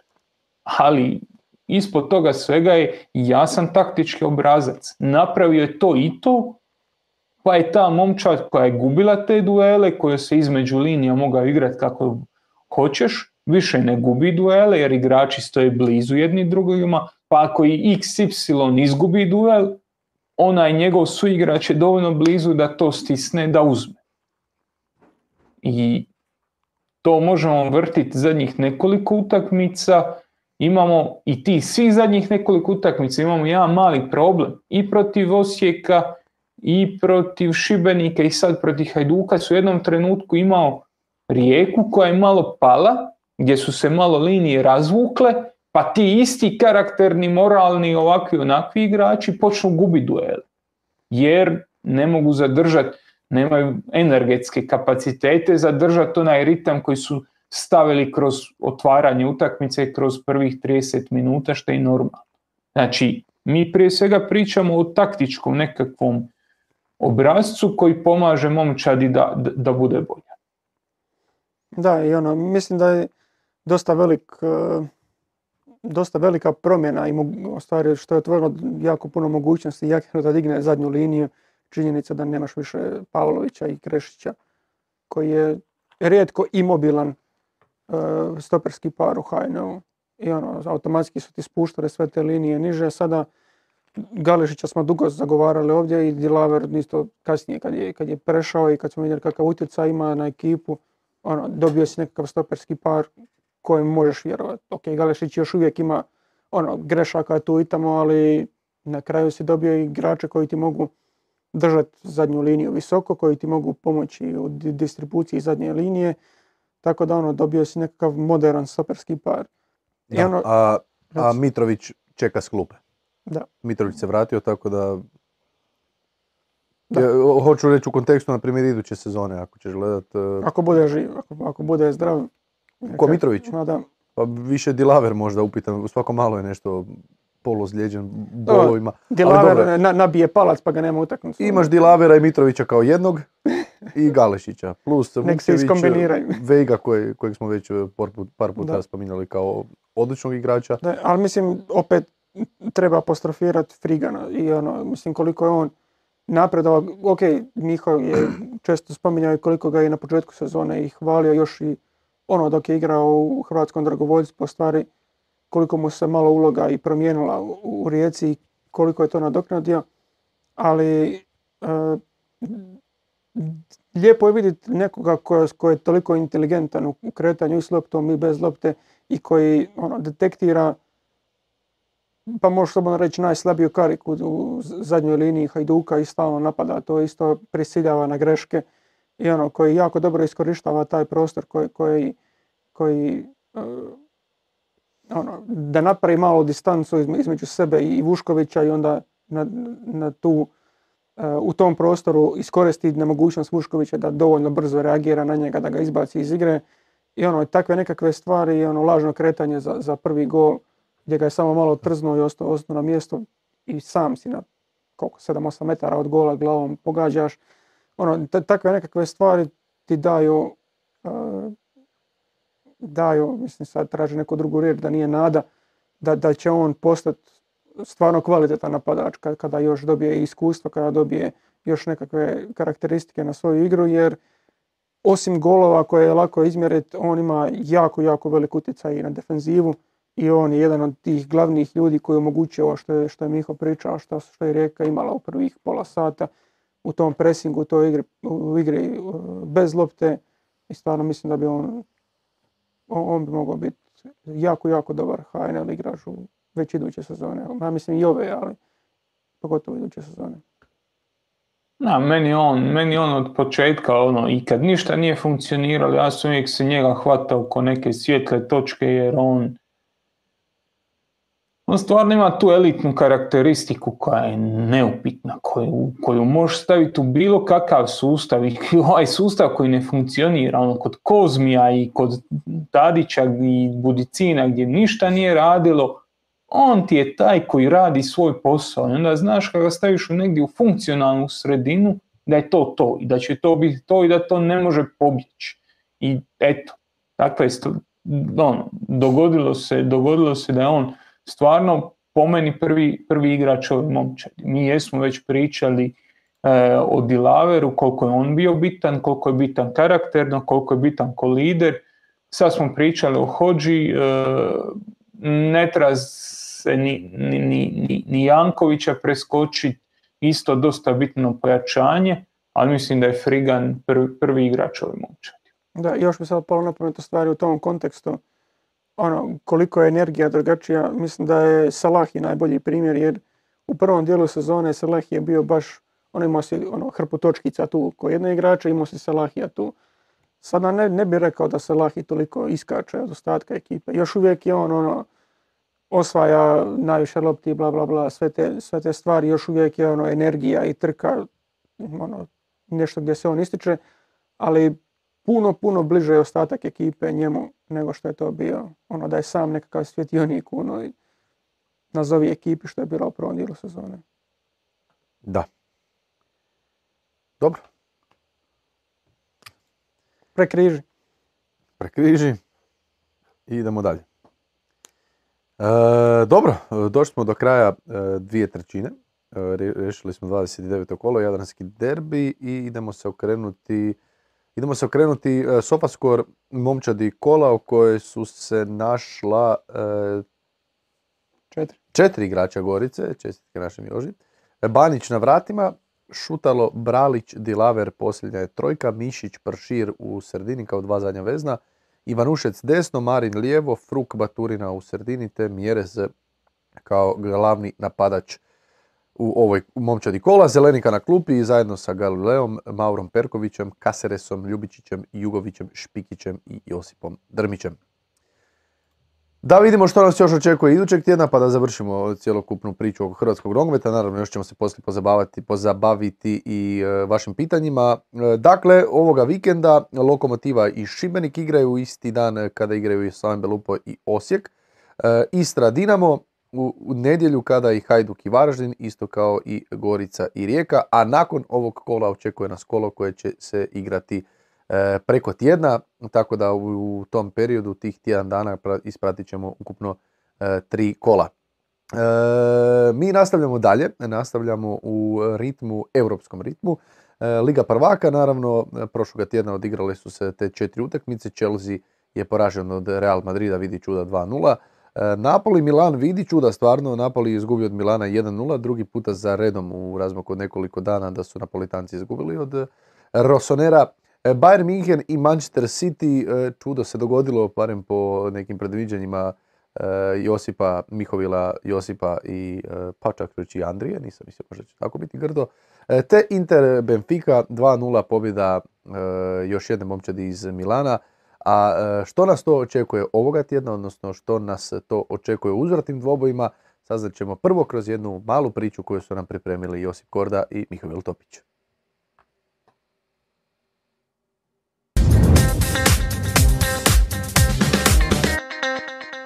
Usko postavljena Chelseava vezna linija dala je nešto prostora na bočnim stranama, o čemu će nam kasnije Miho više pričati, ali taj prostor je za početak odlično iskoristio Federico Valverde. Urugvajski veznjak se odlično priključivao u završnu trećinu terena, a sa statističkog gledišta on je bio igrač koji je ostvario najviše progresivnih dodavanja i nošenja lopte. U biti su to situacije u kojima igrač osvaja 10 metara prostora izravno prema suparničkom golu u odnosu na najudaljeniju točku gdje je lopta bila u posljednjih šest dodavanja a Valverde je imao 8 dodavanja i 9 nošenja. Nije miljama ispred ostalih igrača, ali jedini je od top 5 igrača po progresiji, ali jedini je od top 5 igrača po progresiji koji je bio tako ujednačen sa svojim oružjima, držeći oba segmenta na visokoj razini. Važan napadački kotačić u Realovoj igri na toj desnoj strani je bio i Dani Carvajal, koji je upisao čak 37 dodira u završnoj trećini, odnosno samo je Vinicius na cijelu utakmici imao više od njega, ako ne uključimo još i dodire u suparničkom kaznenom prostoru. U tom slučaju se Benzema penje na jedan više od njega, ali svejedno impresivne brojke za jednog bočnog igrača. No treba naglasiti i Viniciusa na lijevom krilu, koji je imao čak 17 dodira u kaznenom prostoru, dok nijedan drugi igrač na terenu nije upisao više od 4, a uz to je samostalno unio loptu unutar 16 12 puta. Usporedbe radi, nitko drugi to na utakmici nije uspio više od jedan put. S Chelseave strane, kreatorsku ulogu prihvatio Enzo Fernandez. Vidjeli smo na grafici s progresivnim akcijama da imamo brdo takvih dodavanja, a loptu je u završnu trećinu terena protiv Real Madrida dodao čak 16 puta. Kažemo čak, je Chelsea to napravio tek 22 puta, a na grafici sada vidimo tih dodatnih 6 dodavanja. James 3, Kukurelja 2 i Kovačić 1. Prilično slaba podrška i neusporedivo s Realovom veznom linijom gdje su sva trojica veznjaka upisala troznamenkasti broj. Što s taktičke strane nije funkcioniralo kod Chelsea, što jest kod Reala i koja su očekivanja od uzvrata. Ispričat će nam Miho. U taktičkom pregledu ćemo se koncentrirati prvo na stvari koje jesu funkcionirale. A ono gdje je Real slomio utakmicu je na ovoj svojoj desnoj strani. Međutim, da bi došli uopće do te desne strane, prvo se moramo pozabaviti ljevim bekom i odlukom koje je Ancelotti donio u pripremi utakmice. Zbog ozljede Mendija i zbog manjka opcije na toj lijevoj strani, na, na lijevom bočnom, e, Ancelotti se odlučio pomaknuti Kamavingu iz veznog reda i popuniti s njim tu stranu. Znači, ostaviti e, Davida Alabu na e, centralnom stoperu, znači na jednom od dva stopera, a na lijevu, na lijevu stranu staviti Kamavingu. Ono što je zanimljivo da nije njegovu sred, središnju poziciju popunjavao kako bi to obično radio. Inače bi zadržao Modrića i Krosa na ovim tu osmicama, a zadnjeg veznog bi tražio u Čvameniju. Ovaj put Ancelotti je na tu šesticu, na klasičnog zadnjeg veznog povukao Krosa i tu na desnu osmicu, na desnog e, centralnog veznog je stavio e, Fede Valverde. Znači, napravio je dosta hrabar taktički potez. Beka je popunio veznim igračem, spustio je krosa niže i tu je dobio dinamičnog igrača. Igrača koji dosta često igra na desnom krilu, koji može popuniti razne, e, razne napadačke profile. On ga ovaj put koristio na tom veznom igraču. Zašto? Zato što je znao da će se suparnik braniti s trojicom natrag. Chelsea se brani s tri stopera, ima dva bočna i u sredini ima tri igrača uz dva ova napadača. E, što je Ancelotti znao? Ancelotti je znao da će e, dijelom zbog toga što e, Frank Lampard nije ni imao puno vremena, a dijelom zbog toga kako je u prvom mandatu branio neke stvari, e, bilo je za očekivati da će Chelsea pokušati svojim bekovima braniti suparničke bekove, a to znači da kad se krila podignu, da će ovi bočni stoperi biti zaduženi za iskakanje na, na realova krila. I to je iskorištavao tu na desnoj strani. E, napadač, centralni napadač Karim Benzema se pozicionirao na daljnju stranu, znači prema lijevoj strani, odvlačio je stopera sa sobom. E, Real, kako bi se podigao, Modrić bi ostao nešto niže uz krosa. Real, kako bi se podizao, ta, ti bočni igrači su ostajali tu s jedne i s druge strane i događala se ova tu situacija da na desno krilo mora iskakati sa stoperom i da ga mora preuzimati. I tu se događala ova velika rupa koju sad možemo vidjeti. Tu se događalo da Real nije niti punio tu među liniju. Ostavio je prostor iza leđa Enza Fernandeza praznim a e, pokušao igrati kroz ovaj trokut tu. Znači pokušavao je kroz Karvahala dovući beka na, na iskakanje i onda otvoriti prostor za e, utrčavanje Feda Valverde iz drugog, e, iz drugog plana. I to smo na koordinalnom grafu vidjeli da je jako dobro funkcioniralo.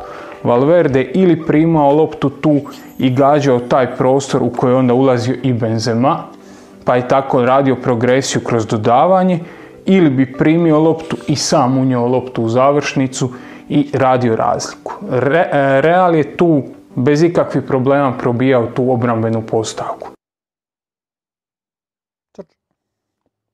Da, e, Real je skladao Chelsea 2-0, nešto što smo nekako i predvidjeli i predviđali. Da, ali mi tebe ne čujemo. Pali mikrofon. A nije? Jesi ga spojio žicom? Eto problema. Mi pogledamo filmić i čovjek se isključi. Aj ti Miho, reci nešto o ovoj utakmici dok ja to provjerim.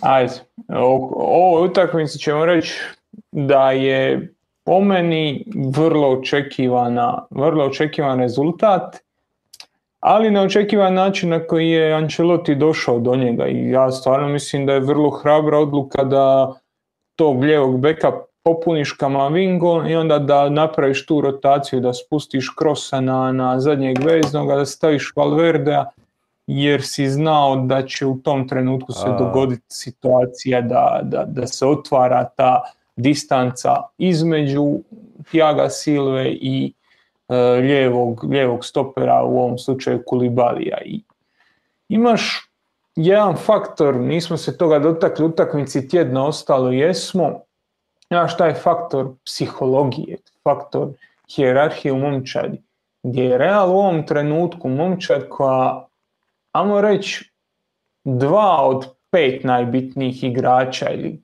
kako god, može maknuti sa strane. Znači ti si u neku ruku žrtvovao krosa, makao si ga iz, iz njegove idealne pozicije, povukao si ga malo natrag i on je to odradio.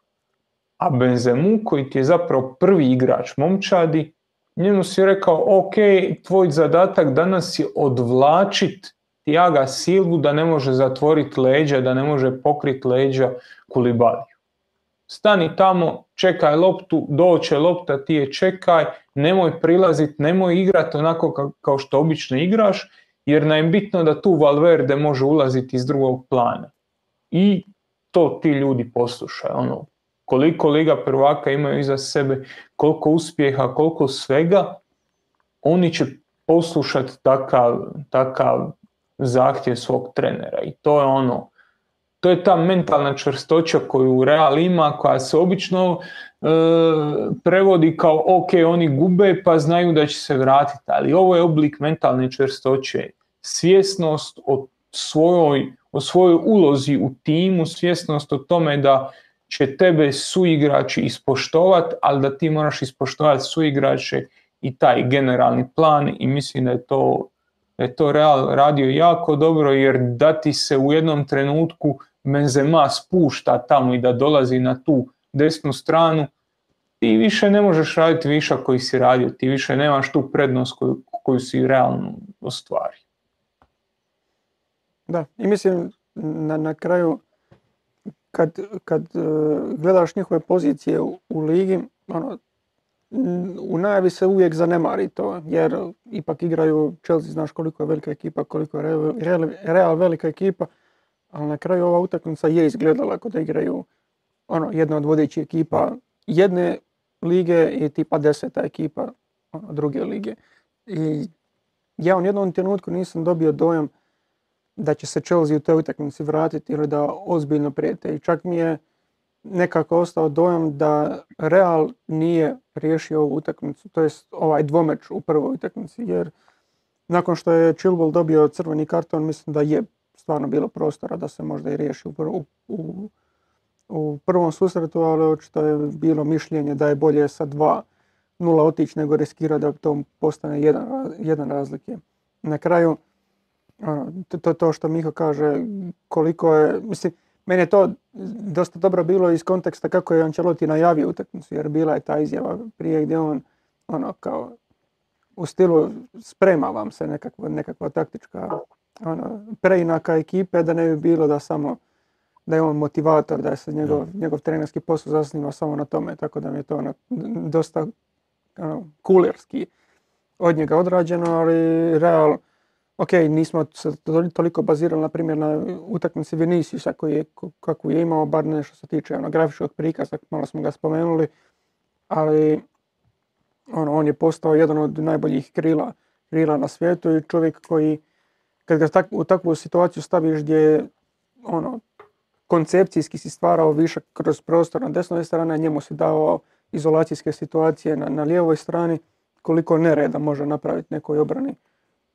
Nebitno sad je li Chelsea ili neka druga, ali koliko u stvari donosi razliku u ovom trenutku, a pogotovo ako ga se sjetiš kakav je to igrač bio prije ne znam, dvije ili tri sezone i koliko je on digao svoju nekakvu ono, razinu koju možeš očekivati od njega na konstantnoj razini. Htio si reći, je li nebitno je o tome je li Chelsea ili neka bolja?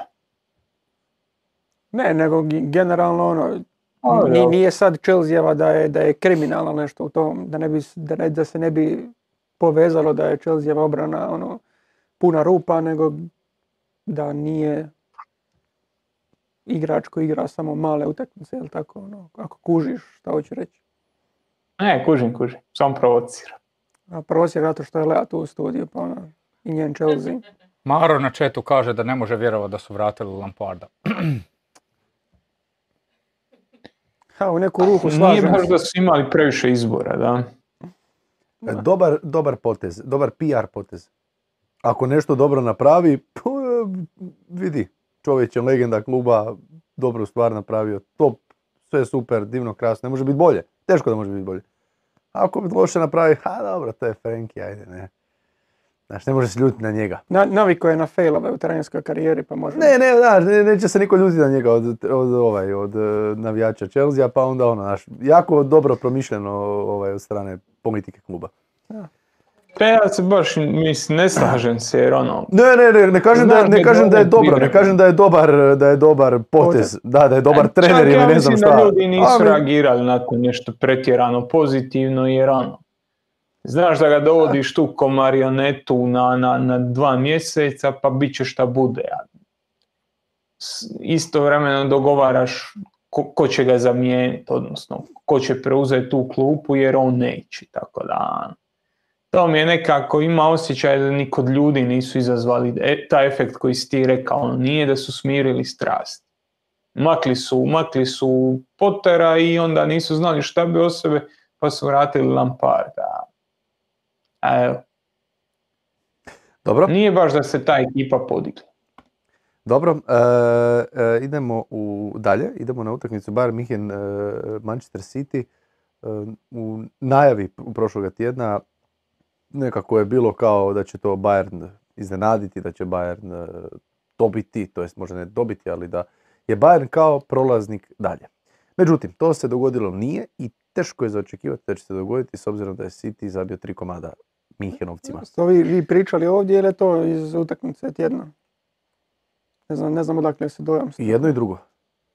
Pa mislim, dobro, što se tiče ut- utakmice tjedna, to, to mi je više bila najava nekako koliko kvalitetno u stvari ono, sa tog nekakvog, bar moj dio statističkog stajališta, koliko obje ekipe dobro stoje.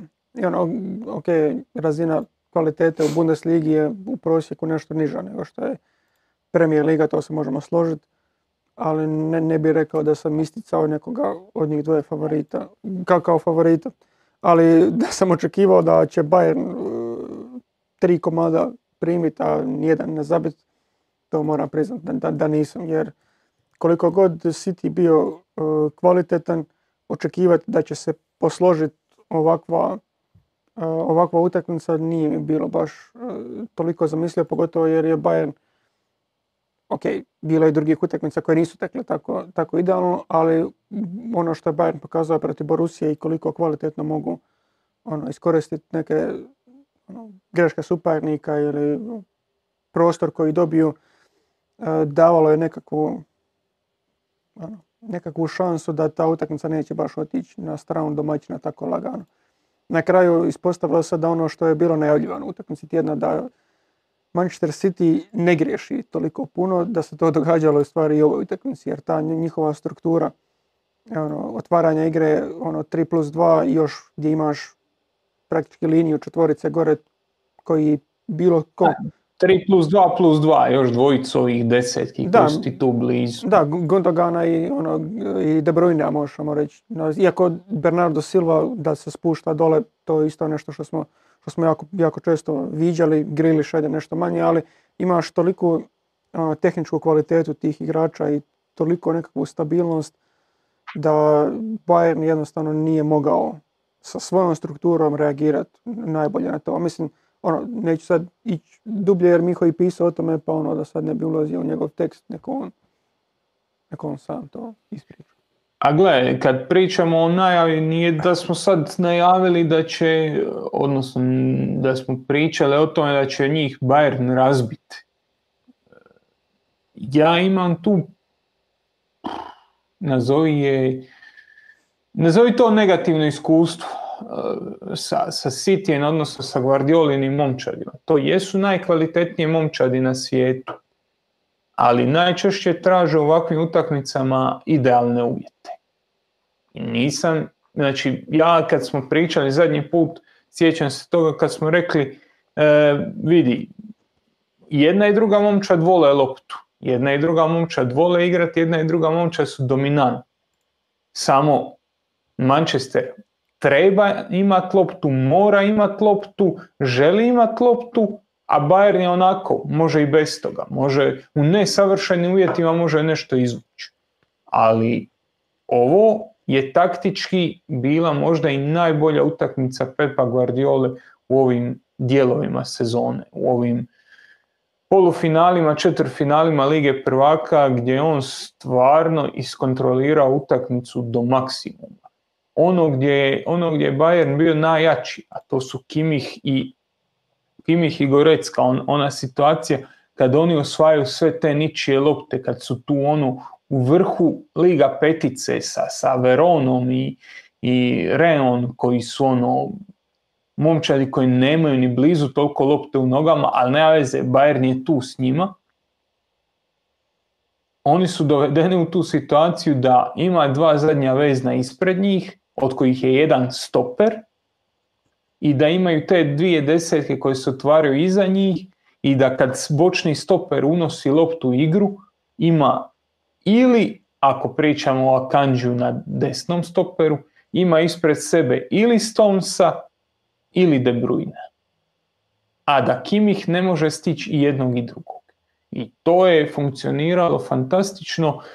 Ovo je jedna od najbolje pripremljenih utakmica Pepa Guardiola u ovom dijelu, ovom dijelu ovaj, Lige prvaka protiv ovako jakog suparnika, protiv suparnika koji te može unakaziti u kontrama. Ja ne vidim da se ta utakmica može odigrati puno bolje, jer kad smo pričali o Chelsea-u, pričali smo o momčadi koja ostavlja dojam momčadi koja je deseta u Premier Ligi, ostavlja neuvjerljiv dojam, ostavlja nekakve mane. Ovo je momčad Bajerna u kojoj ti ne možeš reći vidi ovaj tu, onaj tamo nije se uklopio. To su igrači koji igraju zajedno, to su igrači koji imaju kontinuitet i koji su navikli na ostvarivanje rezultata. City je tu ekipu pobrisao s terena. Da, i fascinantno mi je bilo u stvari vidjeti, ono, ako se sjetiš prošle utakmice, to jest prošle runde, kako su sa PSG-om igrali i koliko je u nedostatku tog pritiska PSG-a, koliko su važnu ulogu imali i Upamecano, ok, i, i Kimih, ali on je ono nešto više postavljen, i koliko je prostora imala zadnja linija uh, Bayerna. U ovoj utakmici dobivali su jako malo prostora, pogotovo ok, imao je City tih faza gdje ono, postaviš se visoko, ne prođe najbolje, spustiš se nisko u, u blok i ono, praktički u prostor ono koji je 30 puta 30 e, metara, ono negdje od svog, ajmo reći, 10 metara o, od svog gola do nekih 40 gdje su ti svi igrači unutar tog prostora i što je jako teško razbiti. Ali u tim periodima gdje su ih pritiskali visoko, gdje su na greške na kraju natjerali i Upamecana gdje je izgledao ono, prilično van svoje komfort zone, a znamo koliko je kvalitetan na lopti, koliko je kvalitetan u posjedu. I to je isto neka, neka strana Manchester City-a što je Bayern navikao raditi svojim suparnicima jer ih tjeraju tako na greške gdje im uh, po osvajanju lopte imaju uh, jako brze i tehnički kvalitetne igrače koji mogu riješiti te situacije jedan na jedan.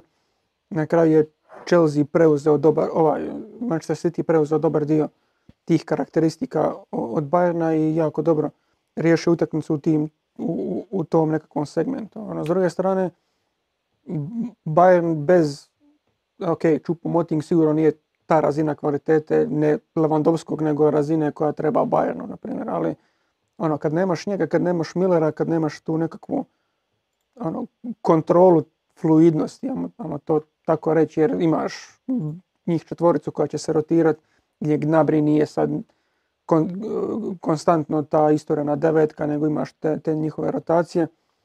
Ono, nedostajalo je te kontrole. Nemaš čupo motigan koji može biti target man koji je ono fiksan, pa se oko njega kreću ili Millera koji e, odlično čita prostor koji se može prilagoditi svojim suigračima, koji može poslužiti kao ta devetka, može se spustiti, kretati između linija. Nedostajalo je Bayern baš te nekakve napadačke u smislu ono, prave devetke, takvog nekakvog kretanja na kraju ono, nisu mogli ništa materializirati od tih, u tim trenucima kada su dolazili, dolazili za završnu trećinu terena. Dobro. E, imamo još i pitanja, ovaj, pa ćemo ostatak proći kroz to. E, Napoli Milan 0-1, pobjeda Milana, Napoli bez Osimena, još e, će se vidjeti hoće li se on vraćati. Inter je pobjedio Benfiku 2-0, to će biti vrlo vjerojatno do samog kraja još uzbudljivo.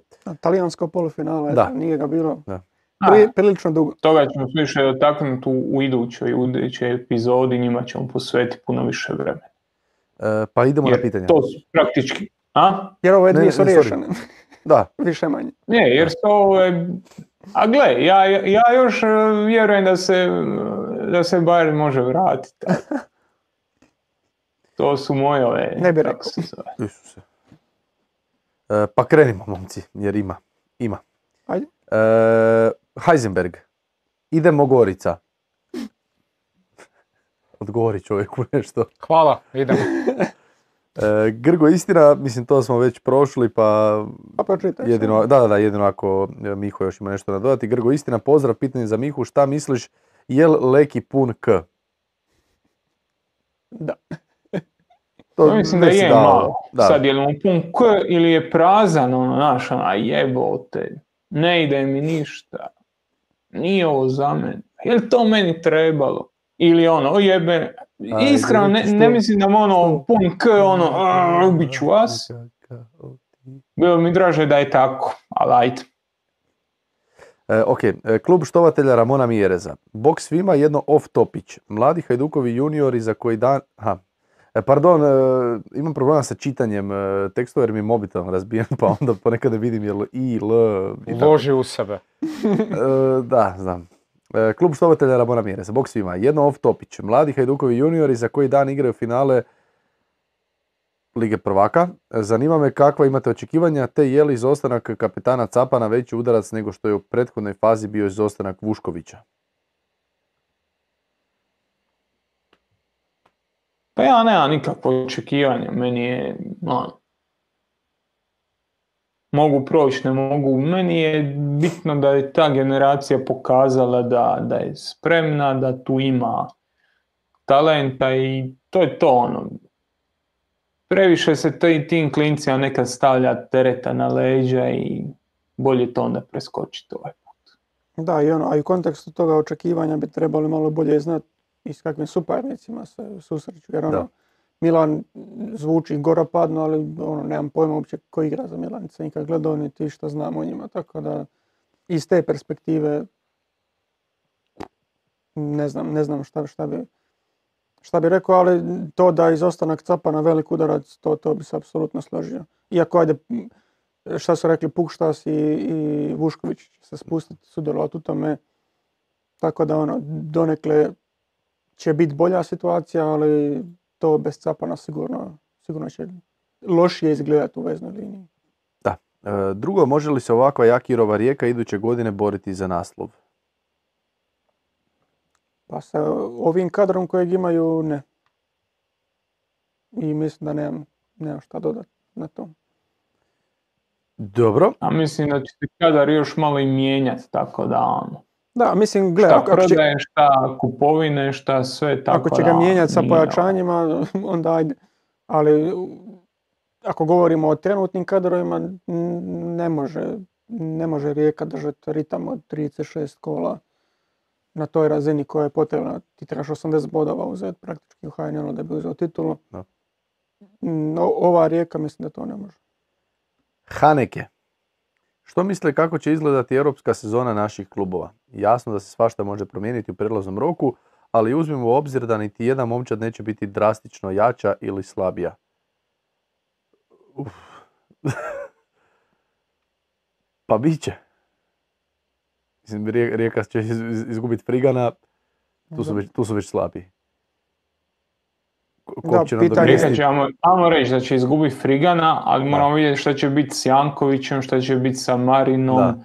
Da. E, Ajde. ajde, Deni Jurić nije ne- ne- neki udarac. Da. Znaš, previše, previše je pitanje. Da, Hajduk E, ono što Rijeka igra je prilagođeno Europi. Dovoljno su brzi, dovoljno su reaktivni, mogu. Hajduk je već pokazao ove jeseni, ovog ljeta, kako god hoćeš, pokazao je da se može nositi s momčadima razine Vitorije Gimaraješ, pokazao je da i protiv tog Reala može nešto pa nešto, neće ga dobiti, neće ga izbaciti, ali ono, nije, nije smiješan na terenu, tako da on, Da, dosta će se toga, posložiti, ko će voditi taj klub, na koju, na koju foru će se dovodi pojačanja, o tom potom, ali da, čak i ono, Mhm. ne ovisiš o samom sebi, jer eto, uzmi taj Villarreal, mogu si izvući e, ekipu koja nije najbolja u tom, Da, mogao si izvući Sloven Liberec i onda bi pričali o velikom uspjehu hrvatskih klubova u Europi.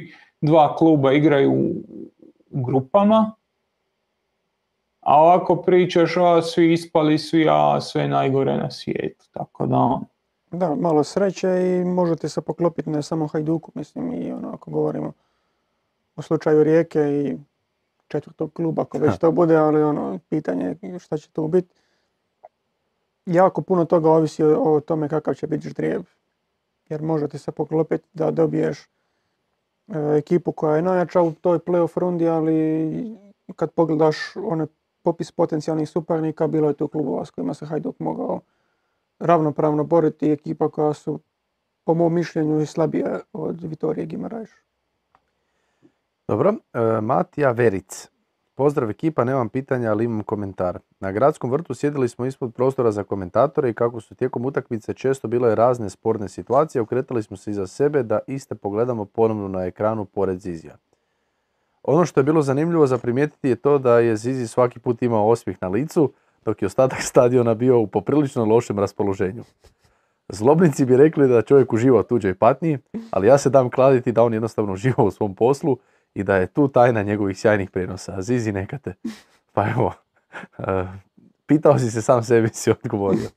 E, naučio sam jednom prilikom e, ove sezone kad je Gorica gostovala na Poljudu, Gorica nije zabila gol šest utakmica za redom, ja mislim. Jel je, Joža? Šest Ne. ili sedam? Sedam? Ne, Osam? na- nastavi, ajde. Dobro. N- Nije taj podatak A, ne toliko sjećam ključan. Ne, ja, ja- ne, Ne jako je ključan, jako je ključan i ja sam tada odigrao bio na kladionici da će Gorica zabiti gol. I, I to sam rekao još i prije utakmice ovaj, da imam neki osjećaj da, da će danas zabiti gol i to i bla bla bla. I, ovaj, i Gorica zabije za 1-1, jel tako? Mhm. Za 1-1 i ja sav sretan, ono, ajme, pogodio sam, em što sam lovu dobio, em, em što sam Joži rekao da će zabiti gol. I, ok- I okrenem se prema njemu i tražim ga pogledom i smijem se. I u tom trenutku shvatim da ljudi oko mene baš i nisu sretni. Da je samo tebi smiješno. Da je samo meni smiješno. I tad sam se jako brzo okrenuo i nastavio dalje. Ali da, Da ne bi, da ne bi morao mora izbjegavati ljeti. Ne, pa, e, ja, ja mislim da se sad cijelo vrijeme smijem dok radim, kao prvo, ovaj, e, to jest ne da se smijem, ali nije, pa, pa neću biti tužan čovječe. A kao drugo, vrlo vjerojatno je tu bilo i dosta ironije prema sudačkim odlukama, pa, pa i taj osmih vjerojatno A dobro, ali, ali ono, taj, taj način nekako mi djeluje najprirodniji od svih onih vikanja što komentatori izvode. Jer za, za tvoj govorim, nekako naj, najprirodnije djeluje baš vjerojatno i zbog takvog, takvog pristupa i takvim situacijama. Pa je, pa, sa- da, se. Posrednji komentator i loš čovjek, kamo dalje. A i šta ćeš se je to. smijat, a šta ćeš nego se smijat kad sudac vadi žute? Katastrofalan podcast. E pa to, to, to, to. E, dobro, ajmo. E, Croatian Tennis. Pozdrav ekipa. Kako komentirate Interove užasne predstave u seriji A, iako im je tamo bitno zbog ulaska u Ligu prvaka iduće sezone i odlične rezultate u Lizi prvaka? Prošle godine je bilo, odnosno pretprošle je bilo drugačije. Ono. Liga prvaka ništa, prvenstvo ubijaju. Kont efekt. Sad imamo Inzaghi efekt. Znači, Ljudi ne mogu u prvenstvu, ne da ne mogu, nego loše čak i igraju. Sad su e, Loše, zadnje tri utakmice doma su izgubili i u nijednoj utakmici nisu zabili gol i to im je prvi put u povijesti kluba da na domaćem terenu tri utakmice nisu zabili gol. Ja, sljedeći put ćemo se puno više dotaknuti tog talijanskog dijela, pa ćemo se dotaknuti tih prvenstvenih utakmica. Ali da je čudno, čudno je. Ok, u Ligi prvaka si imao onu Barcelonu, pa si tu odradio rezultat. E, prošao si dalje u ovom knockout fazi, sve super, sve korektno, Da, po ali... Porto i Benfica, ono, hajde. Nisi imao toliko ždrijeb. Gle, treba i to proći. Ha, Hvala Bogu. ha, bože moj. Aha, Tako da ono, gotovi. puno bolje izgleda, ali puno bolje su izgledali protiv uh, Benfike nego što su izgledali u prvenstvu. Ali kažem, o tom potom, o tome ćemo razgovarati idući. Može. E, Johnny Cash, pozdrav, u dosadi proučavam sve i svašta i shvatim da Rudeš od 33 prvenstvena kola, njih 25 je igrao ili će igrati u Zagrebu, te svega 8 utakmica u čitavom prvenstvu izvan Zagreba. Što više od 15. kola i gostovanja u Dugopolju u studenom, Rudeš preostalih 18 kola igra 16 puta u Zagrebu, te po jednom u Vukovaru i Vinkovcima. Znam da je Rudeš sa ulaganjima praktički bio jedini realni kandidat za prvo mjesto, ali kakva je ovo banana liga, kako se Vukovarci, Balija, Dugopolje i drugi mogu nazvat da su u ravnopravnom položaju? A mislim, šta bi Rudeš sam trebao? Da, ne, Bože moj, u Zagrebu su i nisu oni krivi što su većina ostalih e, suparnika isto tu locirani. da, mislim da je pet e, klubova iz Zagreba. Rudeš, Dubrava, Kustošija, Jaron. e, Jarunda i ko mi fali? Dubrava, To sam rekao. Hrvatski dragovoljac. Hrvatski dragovoljac, da. Dragovoljac. Ha! Ha, e, to smo već pričali kad smo Da. pričali o jedinstvenoj trećoj ligi. Ja mislim da će jedinstvena treća se kroz par godina pretvoriti u nešto slično, tako da... Jednostavno pitanje i novca, ne i novca, nego prvenstveno novca koji možeš dobiti, naći, zaraditi kad posluješ na, na području Zagreba i Zagrebačke okolice. Tu je većina firmi smještena, e, firme koje tipa Team Kabel koji posluje po cijeloj Hrvatskoj smješten je u Zagrebu i da će neke novce Dubravi, nije problema. Posluje i u Šibeniku i u Karlovcu i u Čakovcu i u Vinkovcima. To je tako kako je i realno dosta smo centralizirana zemlja i mislim imam prijatelje koji igraju četvrtu ligu, odnosno sad i peto, peti rang natjecanja u, u okolici Zagreba koji imaju onako ladno malo manje od 1000 eura plaće. S druge strane, ajde pogledaj kakve ima plaće recimo Jadran iz Ploča, pa, ono, pa usporedi jedno s drugim. Da. To je tako. Pa čak i Ta, tako je tržište. Mi, tu se ne može baš puno pomoći. Cibalija ima plaće, ali nema plaće. Ima na papiru. Nažalost, nažalost da. E, Lakat Roka sa Pukštasa. Pozdrav bratu po frizuri Kordi i bratu po brkovima Mihi. E, Pozdrav i tebi od mene. Hvala. Pitanje. Kada biste bili na Bišćanovom mjestu i morali izabrati između Antonija Marina i Nike Jankovića u kompletu ili dovođenje u Mateja Friga, Matije Frigana, koju od ovih dviju opcija biste odabrali i zašto? Frigan. Ja bi isto rekao Frigan, da. Stani, vr- da vratiš Znači ovu da možeš dvojicu. staviti Jankovića i Marina ili dovesti Frigana. Pa mislim da nije baš neka velika dvojba. Frigan. E, Dinamo, koliko god se to ponavljalo iznova, iznova ne treba dubina. Dinamo treba Kvaliteta. ono, ma ne i- kvaliteta, impact, nego Dinamo impact. treba jasno rješenje, treba neko ko donosi jednu stvar na koju se može osloniti. Zašto Petković igra toliko ispred e, Drmića, ok, bolji igrač, bla bla bla, ali ti napucaš loptu na njega i to je to. On je tu, on će dobiti skok, on će tu loptu zadržati, zagraditi i ti na tome gradiš igru. Janković i Marin mogu donijeti nešto, ali od Frigana znaš šta dobivaš, ono, dobivaš jednu elitnu karakteristiku, dobivaš odličnog pressing igrača gore i to ti je to, ono, ne, kraj priče. E, Lovre Letica, pozdrav svima u studiju. Smatrate li da su Lekina ideja i kadar Hajduka poslije zimskog prilaznog roka u kompletnom mismeću? Odnosno, smatrate li da bi Hajduk puno bolje izgledao sa više posjeda i umjesto kroz neke vertikalne pasove Fera i nabijačinu donositi loptu preko Krovinovića do zadnje međulinije, odnosno Livaje i Benraua koji očito tu mogu napraviti razliku? Ja mislim toga smo se, Apsolutno Da. da. to, toga smo se dotaknuli, dosta. S tim da ono, sad u ovoj utakmici nekako, dobro, puno toga nije funkcioniralo, ali ono, ni Ben Rau se nije mogao nametnuti kao taj čovjek koji će povući ekipu, bar u ovoj jednoj utakmici. Ono, nekako je za sad više pokazao da može biti ta pomoćna snaga koja će dodati nešto ekipi kada funkcioniraju ono, do donošenja lopte do, do završne trećine ili negdje blizu nje.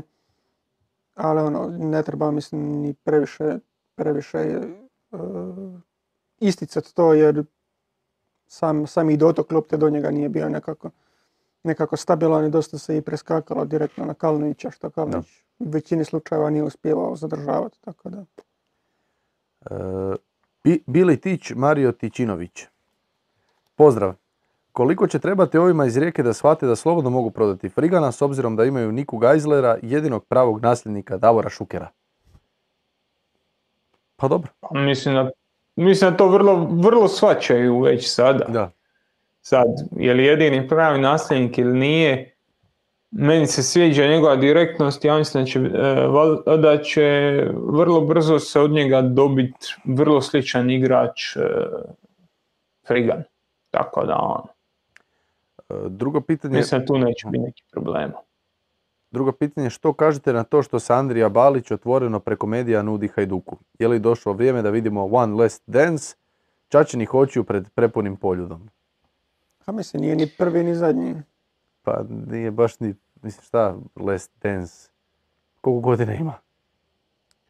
A dobro, mislim, ima i Ante Ćorić malo godina, pa gdje, ono, u tom kontekstu je to. A mislim Pa da sad njemu pa čak i ne ide toliko loše tamo u, u trenutnom klubu, ali ono, ja osobno ne znam kad sam zadnji put pogledao neku utakmicu Andrije Balića, tako da ne mogu baš reći. Bili on bio Alen Halilović stil povratka u HNL ili bi mogao dodati nekakvu vrijednost Hajduku. Dobro. E, Zizjeva pivica. Kako ono Fučkovo nije zaleđe nakon kojeg je bio faul, kasnije gol? Ko je? Ne mogu se ni ja sjetiti. Joža Kad je Fruk zabio iz Slobodnjaka, mislim, išla je lopta na, na Fučaka koji se vraćao sad, je li bilo zaleđe, nije, nisam gledao dva puta. A, Možda je. Evo, napisat ću komentare, gledat ću večeras opet pa ću Dobro, napisat. dobro. E, samo jednu želju imam. Hajdučki pozdrav. Čestitke Gorici, a možete li navesti dvije pozitivne stvari o Hajduku sa derbija? E, mali pukštas, ja bih rekao. U To je jedno. u kojem smislu? Taj dečko ima e, ono što ja jako cijenim kod nogometaša, a to nije nešto što ono da, da, da trebaš ići u nekakve pretjerane detalje da bi shvatio da taj, da taj igrač ima ogromnu volju, želju, da je, ima ratnički nekakav mentalitet, da dobiva svaki zračni duel, a nije sada je nešto pretjerano visok ili ne znam šta. I realno u niti jednom segmentu nije, nije najbolji, ali sve imam osjećaj da ima sve dobro. Možda je u zračnom duelu najbolji. Ajde, da. Ali imam osjećaj da ima sve dobro i da je, i da je ono, u stvari da kad pogledaš malo u tim trenucima kad je Hajduk e, u moralnom knockdownu, on je valjda jedini koji je i dalje na 100% i pegla ono sa, ima krave oči i, i, i bljuje vatru na, na protivnike.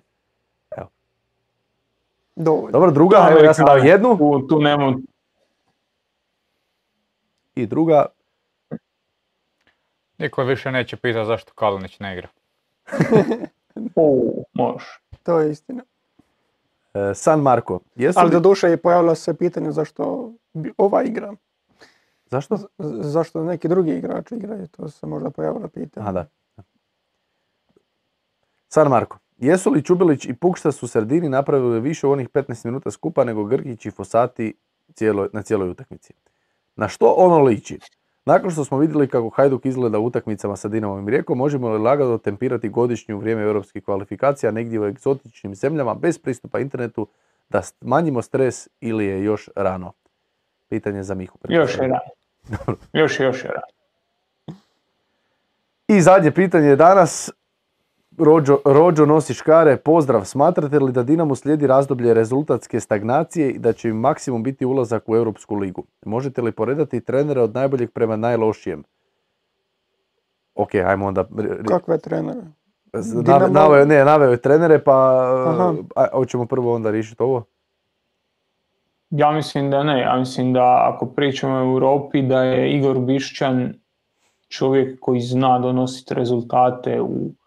jednoj, dvije utakmice, da on to ima u sebi, da je on trener natjecatelj i da tu se neće dogoditi e, tu neće dogoditi da će Dinamo gubiti utakmice na račun trenera. E sad, je li Dinamo manje kvaliteta nego lani? Vjerojatno da, ne vjerojatno da, nego sigurno da. Je li izgubio Oršića koji je u tim europskim utakmicama bio ključ? Izgubio je. Hoće se to osjetiti ili neće, to ćemo vidjeti to dosta ovisi opet o ždrijebu. Mi, mi smo već pričali o tome koliko je ždrijeb bitan i ta ne ovo sezonska, odnosno ovo ljetna Liga prvaka, nego ona iduće sezone kad se bude širilo, kad se bude sve, sve to preslagivalo, mislim da će to tada biti ključno šta se može, kako se može. Da, jer mislim ono, da je uopće malo pričati o tome je li Dinamo slabiji jer izgubio se ono nekoliko važnih protimaca, ključnih igrača. Sad, ok, prijelazni rok će sigurno ono, osigurati neka, neka, neka nova imena, ali mislim da je Dinamo svojim rezultatima u prošlih pet godina dovoljno nabildao svoj koeficijent da može biti siguran da neće dobiti nekog suparnika koji je na papiru barem ono, jači od njih i da će sigurno u svakoj od tih utakmica ući kao favorit.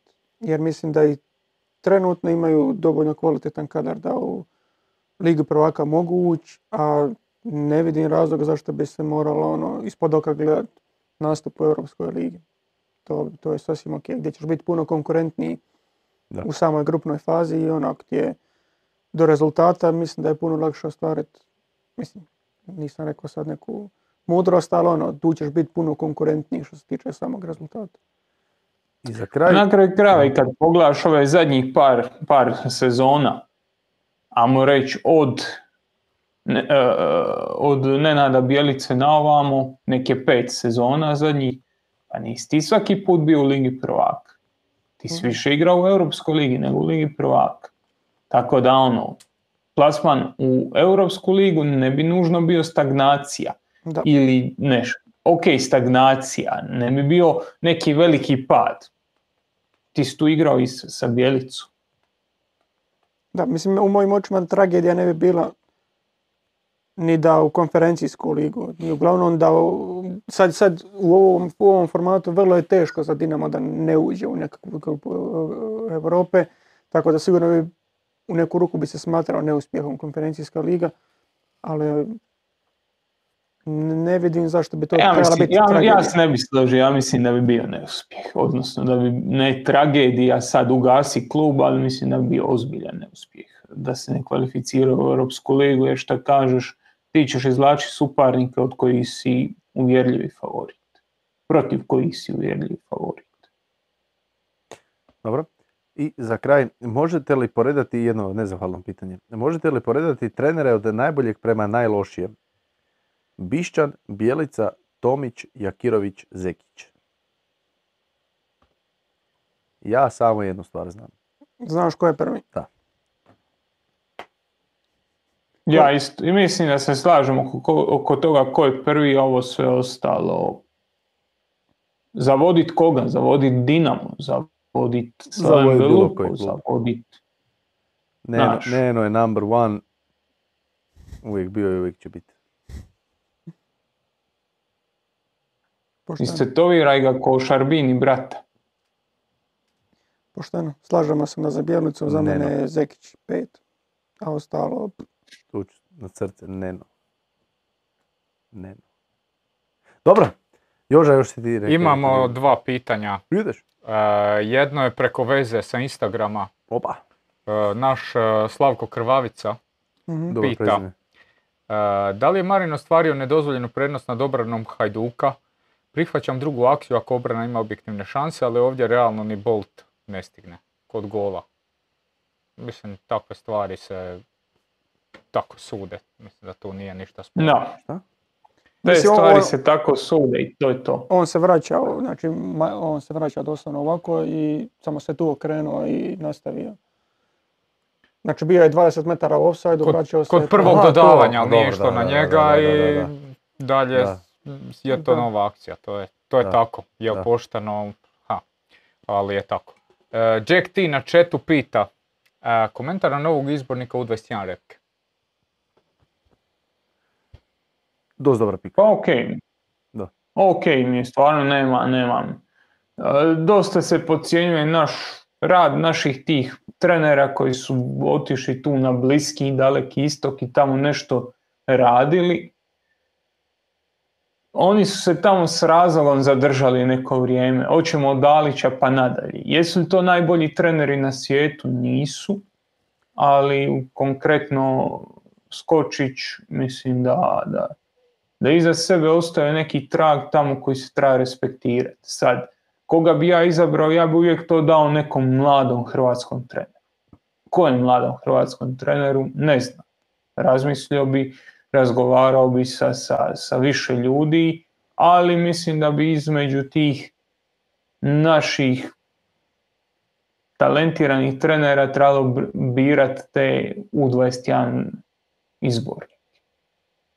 Odlučili su da Skočiću s trenerske strane, s ljudske strane nema nekakav problem, a sad Kruno Rendulić, e, Budimir, ne znam ko treći, peti, sedmi, možda bi bili bolji izbor. Ok, prihvaćam, ali o tom potom. Da, pričali smo bili o tome stvari zadnji put kad je bila riječ o izbornicima reprezentacija mlađih kategorija. I ono, moje razmišljanje isto tako, ono, detektiraj mladog trenera, ono, nekoga kome vidiš potencijal jer na kraju krajeva imaš nekakav uvid u, u njihov rad i kroz tu akademiju koju svi moraju proći. Ono, sad tu smo bili diskutirali jel oni smatraju Šimunića kao jednim od takvih mladih perspektivnih trenera, moguće.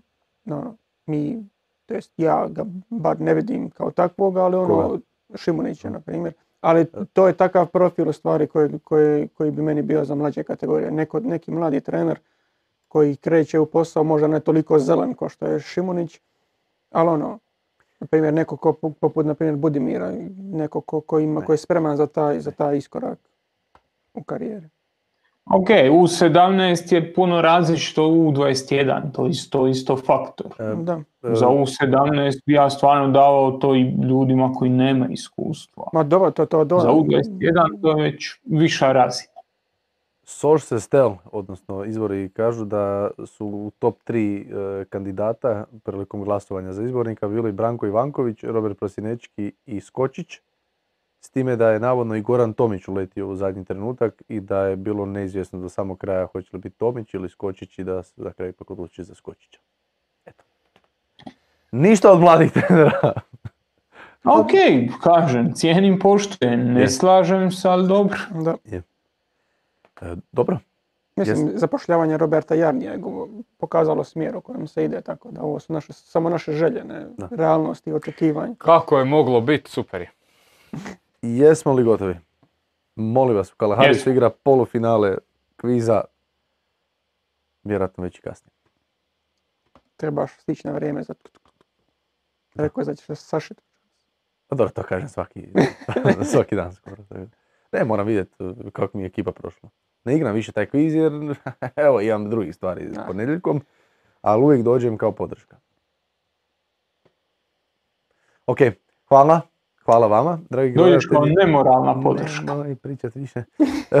idemo dalje, idemo doma. Hvala vam na e, gledanju, hvala vam na dolasku. Mihovile, hvala što jesi. Mi se vidimo u, u- u ponedjeljak ili nedjelju ili ovisi kad. Kad ću biti dolje, mi se vidimo nekom drugom prilikom. Josipe, mi se vidimo nekom drugom prilikom. Ture, svaka čast. ne bi sjedio tu dva i pol sata ovak na mobitelu, ali dobro, svaka vam čast. E, Hvala vam što ste nas gledali i e, vidimo se, pa možda se čak i vidimo sljedeći ponedjeljak. Ako ne, možda se i čujemo. Aj bok. Pozdrav.